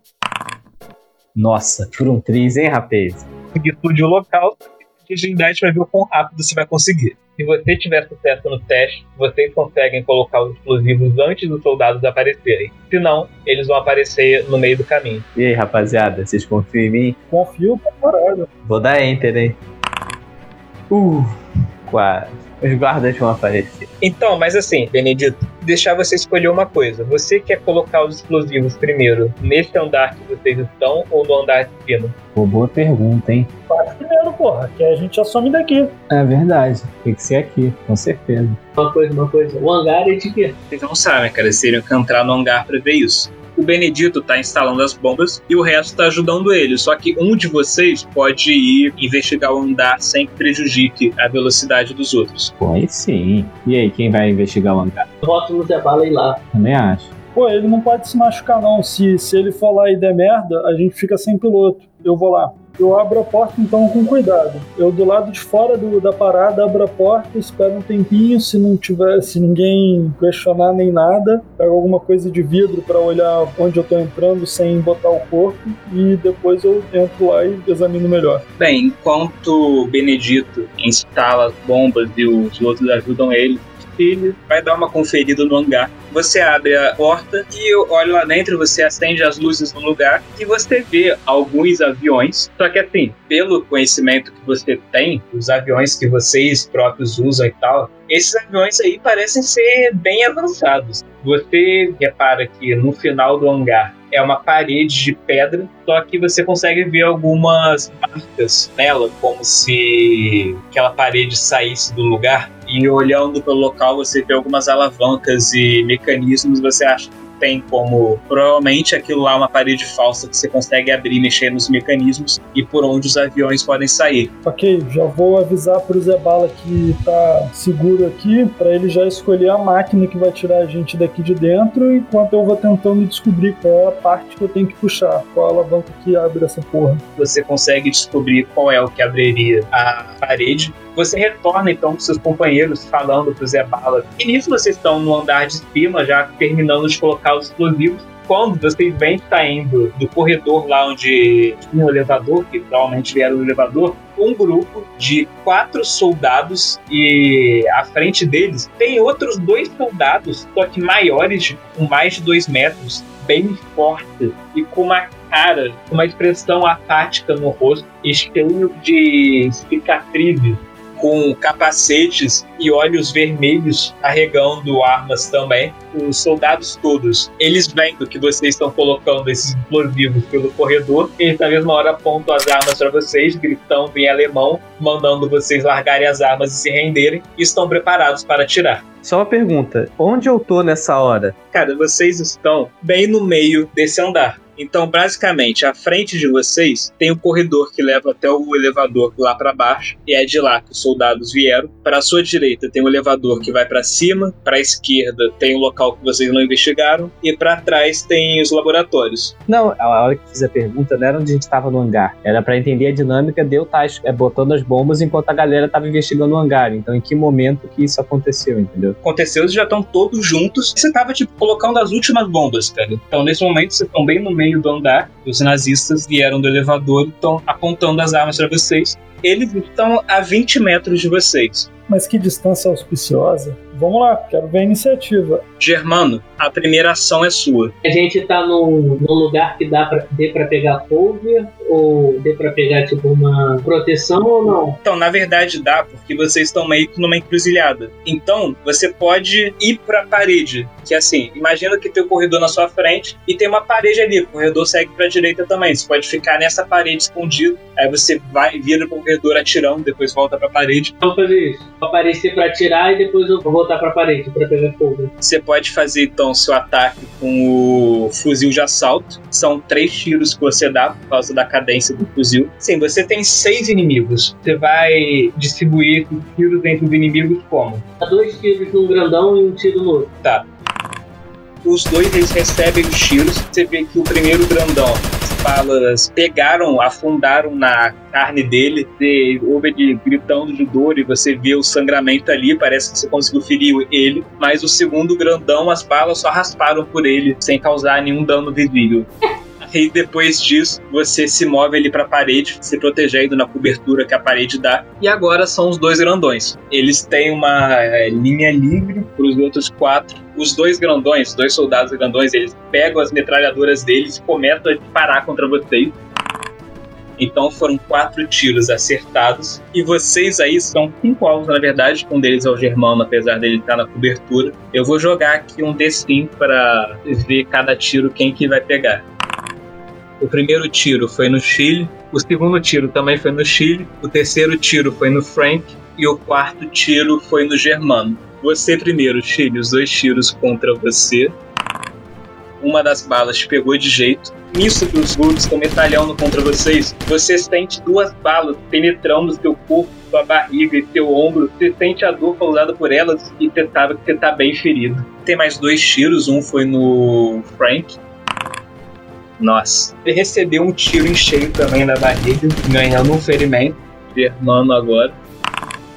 Cara, você, Germano, vê um tiro passando na quina, você vê ele passando pelo seu rosto e saindo pedaço da quina da parede, né? Só que ela protegeu você, impedindo você de ser atingido pela bala. E agora são os quatro soldados que estão juntos dos Brutos, né? E eles vão metralhar vocês com os fuzis de assalto deles. Vocês veem aquela chuva de tiros caindo sobre vocês, mas dessa quantidade toda de tiros, só quatro pegam em alguns de vocês. E vai ser a mesma coisa que eu usei antes para ver quem pegou quem. O primeiro é no Germano de novo, que está protegido. O segundo é no Chile de novo. O terceiro também é no Chile. E o último é no Zé Bala. Caraca, coitado do Chile. Você, Germano, vê outra bala passando ali pela quina da parede sem pegar você. Mas, cara, você vê outras duas balas indo em direção ao seu companheiro sniper. E. No total foram três ferimentos. Sendo que você só aguentava mais um ferimento ele vai ficar incapacitado. Agora vamos ver se ele vai morrer ou não. Incrível, incrível, alegria. Eu queria ter uma, uma última ação antes de eu dropar no chão pra eu jogar a granada e tentar terminar com eles. Chile. Você tem que fazer um teste de vigor, cara. Se você tirar um, você vai morrer. Mas se você tirar mais que isso, você não vai morrer, você vai ficar com alguma lesão. Se você conseguiu sucesso, você vai ganhar uma lesão por causa disso. Você pode colar qual lesão você vai receber um dos tiros pega bem no seu braço direito você sente ele atravessando os ossos ali e saindo, despedaçando o seu braço, o interior do seu braço completamente. Você sente você perdendo o movimento dele. Além disso, com os outros tiros que você recebeu, cara, você sente as suas forças esvaindo, as suas pernas bambas e a sua visão ficando turva. Você não consegue manter o equilíbrio, você cai de joelhos no chão e você tá usando todas as suas forças para conseguir se manter acordado. Eu não preciso me manter acordado, não. Se eu conseguir jogar a granada, já tá de bom tom. Então, então, antes de você desmaiar, você tem a capacidade de realizar uma última ação. O que, que você vai querer fazer? Jogar a granada. Você se deita no chão, já que você não tem outro braço para se apoiar. Você pega a granada do seu cinto e você só joga ela na direção dos. Pelo primeiro, pelo amor de Deus. Você tira o pino com a boca e joga a granada na direção dos soldados e faz um teste de arremesso agora, cara você arremessa a granada na direção dos soldados. Você, cara, como suas forças estão saindo no final, você não arremessa ela com tanta força assim, então ela cai a vários metros deles, mas ela explode. E ainda assim o alcance é o suficiente para a explosão pegar nos grupos que estão mais à frente. Eles vão levar algum dano por conta da explosão. É isso, agora é com vocês. A granada ela explode, vocês veem a fumaça baixando, todos os soldados lá estão tossindo, meio que tentando espanar a fumaça que subiu no corredor, e os brutos eles estão meio cambaleantes, e vê que a explosão pegou neles, mas eles ainda estão de pé, apesar de terem sido feridos. E agora é Antônio. Bom, eu consigo chegar perto, andar um pouco para poder aí atirar com a espingarda? Consegue, só que você vai ficar mais perto deles e tem lugar para esconder. Então eu vou atirar de onde eu tô, dando médio dele. É isso, eu vou atirar no que tá mais perto. Joga aí, a dificuldade vai ser 10. Porra, tá de sacanagem, né? Você, Benedito, você dispara da sua espingarda, só que você não tá acostumado com essas lutas de longo alcance, sua arma foi feita para pegar os inimigos de perto, então você acaba errando o tiro, mas você ainda pode se mover pra cobertura do outro lado do. Vou pra cobertura, claro, senão vou morrer. Ok, então agora é o Zé. Qual é o que tá com menos vida? É o que eu vou mandar bala. Manda bala, Zé Bala. Tem os dois brutos na frente, cara. Só que a sua metralhadora, ela realiza três disparos de uma vez. Tem algum deles que tem menos vida que o outro? Eu que acertei. Sabe que o da esquerda parece estar mais ferrado. Além da explosão, ele também tinha recebido os tiros do Germano. Então vão ser dois nele e um no outro. Beleza, faz os três ataques então. Cara, realmente, você vendo o primeiro tiro, o cara caindo, você pode mandar os outros dois tiros no outro. Obrigado. Você, Zé Bala, dispara com a sua metralhadora. Os seus tiros pegam em ambos os brutos. Você vê eles atravessando a carne deles, eles tombando para trás, caindo aparentemente sem vida, sobrando só os quatro soldados atrás deles. Você ainda pode se movimentar para cobertura se quiser. Ah, eu quero. Você vai para junto do Germano ou para junto do oficial? Vou para junto do oficial. Zé, você corre para junto do oficial, ficando na cobertura da parede também. Sobrando só o Frank, que corre para junto do Germano. Ele não tem muito o que fazer numa luta. Então, assim, a gente vai para outra rodada, onde eu vou tirar mais cartas para ver qual vai ser a ordem dessa vez. Você primeiro, Germano, você pegou o joke, que você pode jogar a hora que você quiser. Vou deixar rolar. Então a gente segue pro Zé Vou atirar nos maluquinhos. São quantos mesmo? São quatro? 4. Só que eles parecem ser só a bucha de canhão. Ah, então vou quaisquer três. Vou dar um pipoco em cada. E joga o ataque aí. Tá fácil não, hein, galera? Vocês estão fazendo de tudo pra morrer? Zé, você foi lá empolgado, achando que era pô, só quatro buchas de canhões, fácil de acabar com eles, então você só foi atirando, só que você acabou atirando de qualquer jeito, sem mirar, e você errou todos os tiros, até que uma hora sua arma trava, então você tem que recuar, tentando fazer ela voltar a funcionar. Cara, agora seriam os soldados. Então, se você quiser agir antes, Germano, você pode agir. Então tá bom, vou adiante. Vou dar também um tiros, um, um cada um. Ok, Germano, você para com seu fuzil por acertar dois tiros. Você vê as balas pegando dois soldados. Elas, apesar de não causarem ferimentos profundos, eles ficam meio abalados com isso. E agora é vez deles, mas só um deles reage à chuva de balas que receberam, disparando também. Esse ele disparou de volta contra você, Germano, mas a bala ela pega ainda na proteção da parede, tem conseguido acertar. Então, agora, Antônio, é você. Bom, eu vou dessa vez, eu vou pegar a pistola. Você dispara, o seu tiro pega num soldado que já estava meio abalado com o disparo anterior. Então ele nem vê a bala chegando que atravessa a garganta dele e ele desaba no chão, agoniando por um tempo antes de sua vida acabar. Ai, que horror, eu sou um pacifista, me senti mal depois de ter feito isso. Uma nova rodada agora. Cara, Zé, é você agora. Tem mais três soldados ali ainda vivos. Um em cada um. Faz os três ataques aí então. Boa, cara. Você conseguiu acertar os três tiros. Vê o dano que cada tiro causou agora. Você consegue fazer a sua arma funcionar. Você mexe ali na cobertura, dessa vez mirando antes de atirar. E você dispara a sua metralhadora com os inimigos. E as balas atravessam cada um dos soldados, derrubando todos eles. Urra. E vocês veem o caminho para o elevador livre. E vocês também escutam um alarme começando a soar depois desse barulho todo de tiro que vocês fizeram aí. Mas puta que pariu, hein? Então vamos pro elevador. Com certeza. Vocês, agora que terminaram de colocar os explosivos e mataram seus inimigos, alguém pega o, Chile, coloca no ombro, sai carregando ele, vocês correm pelo corredor, vão até o elevador, ligam ele e começam a descer. Vocês chegam lá embaixo. Assim que vocês chegam, vocês veem um grupo de cientistas e soldados parados no outro lado do corredor. Eles se assustam olhando para vocês. Alguns soldados, tipo, gritam e começam a correr na direção de vocês com as armas, mas vocês nem estão aí adentrando no hangar. Zé Bala já escolhe um dos aviões e começa a ligar ele enquanto os outros colocam o Chile deitado lá dentro. Um de vocês mexe nos mecanismos lá, fazendo a porta do hangar abrir. E vocês entram correndo no avião, vocês veem os soldados entrando na sala começando a disparar. E o Zé ele só liga, ele só dá partida no avião, começando a avançar com ele para fora do hangar. E agora, Zé, faz um teste de pilotagem aí. Boa, você conseguiu. Zé, você vê os tiros acertando a fuselagem do avião, mas ele só sai voando pelo hangar. Você está aí noite adentro. E, Antônio, o detonador está nas suas mãos. Cara, nessa hora eu vou olhar pra trás e bem cena de filme de guerra mesmo, olhar pra trás e apertar o botãozinho na hora. Vocês escutam o som da explosão, o barulho. Vocês veem o fogo e a fumaça da explosão saindo pela porta do hangar pela qual o avião saiu.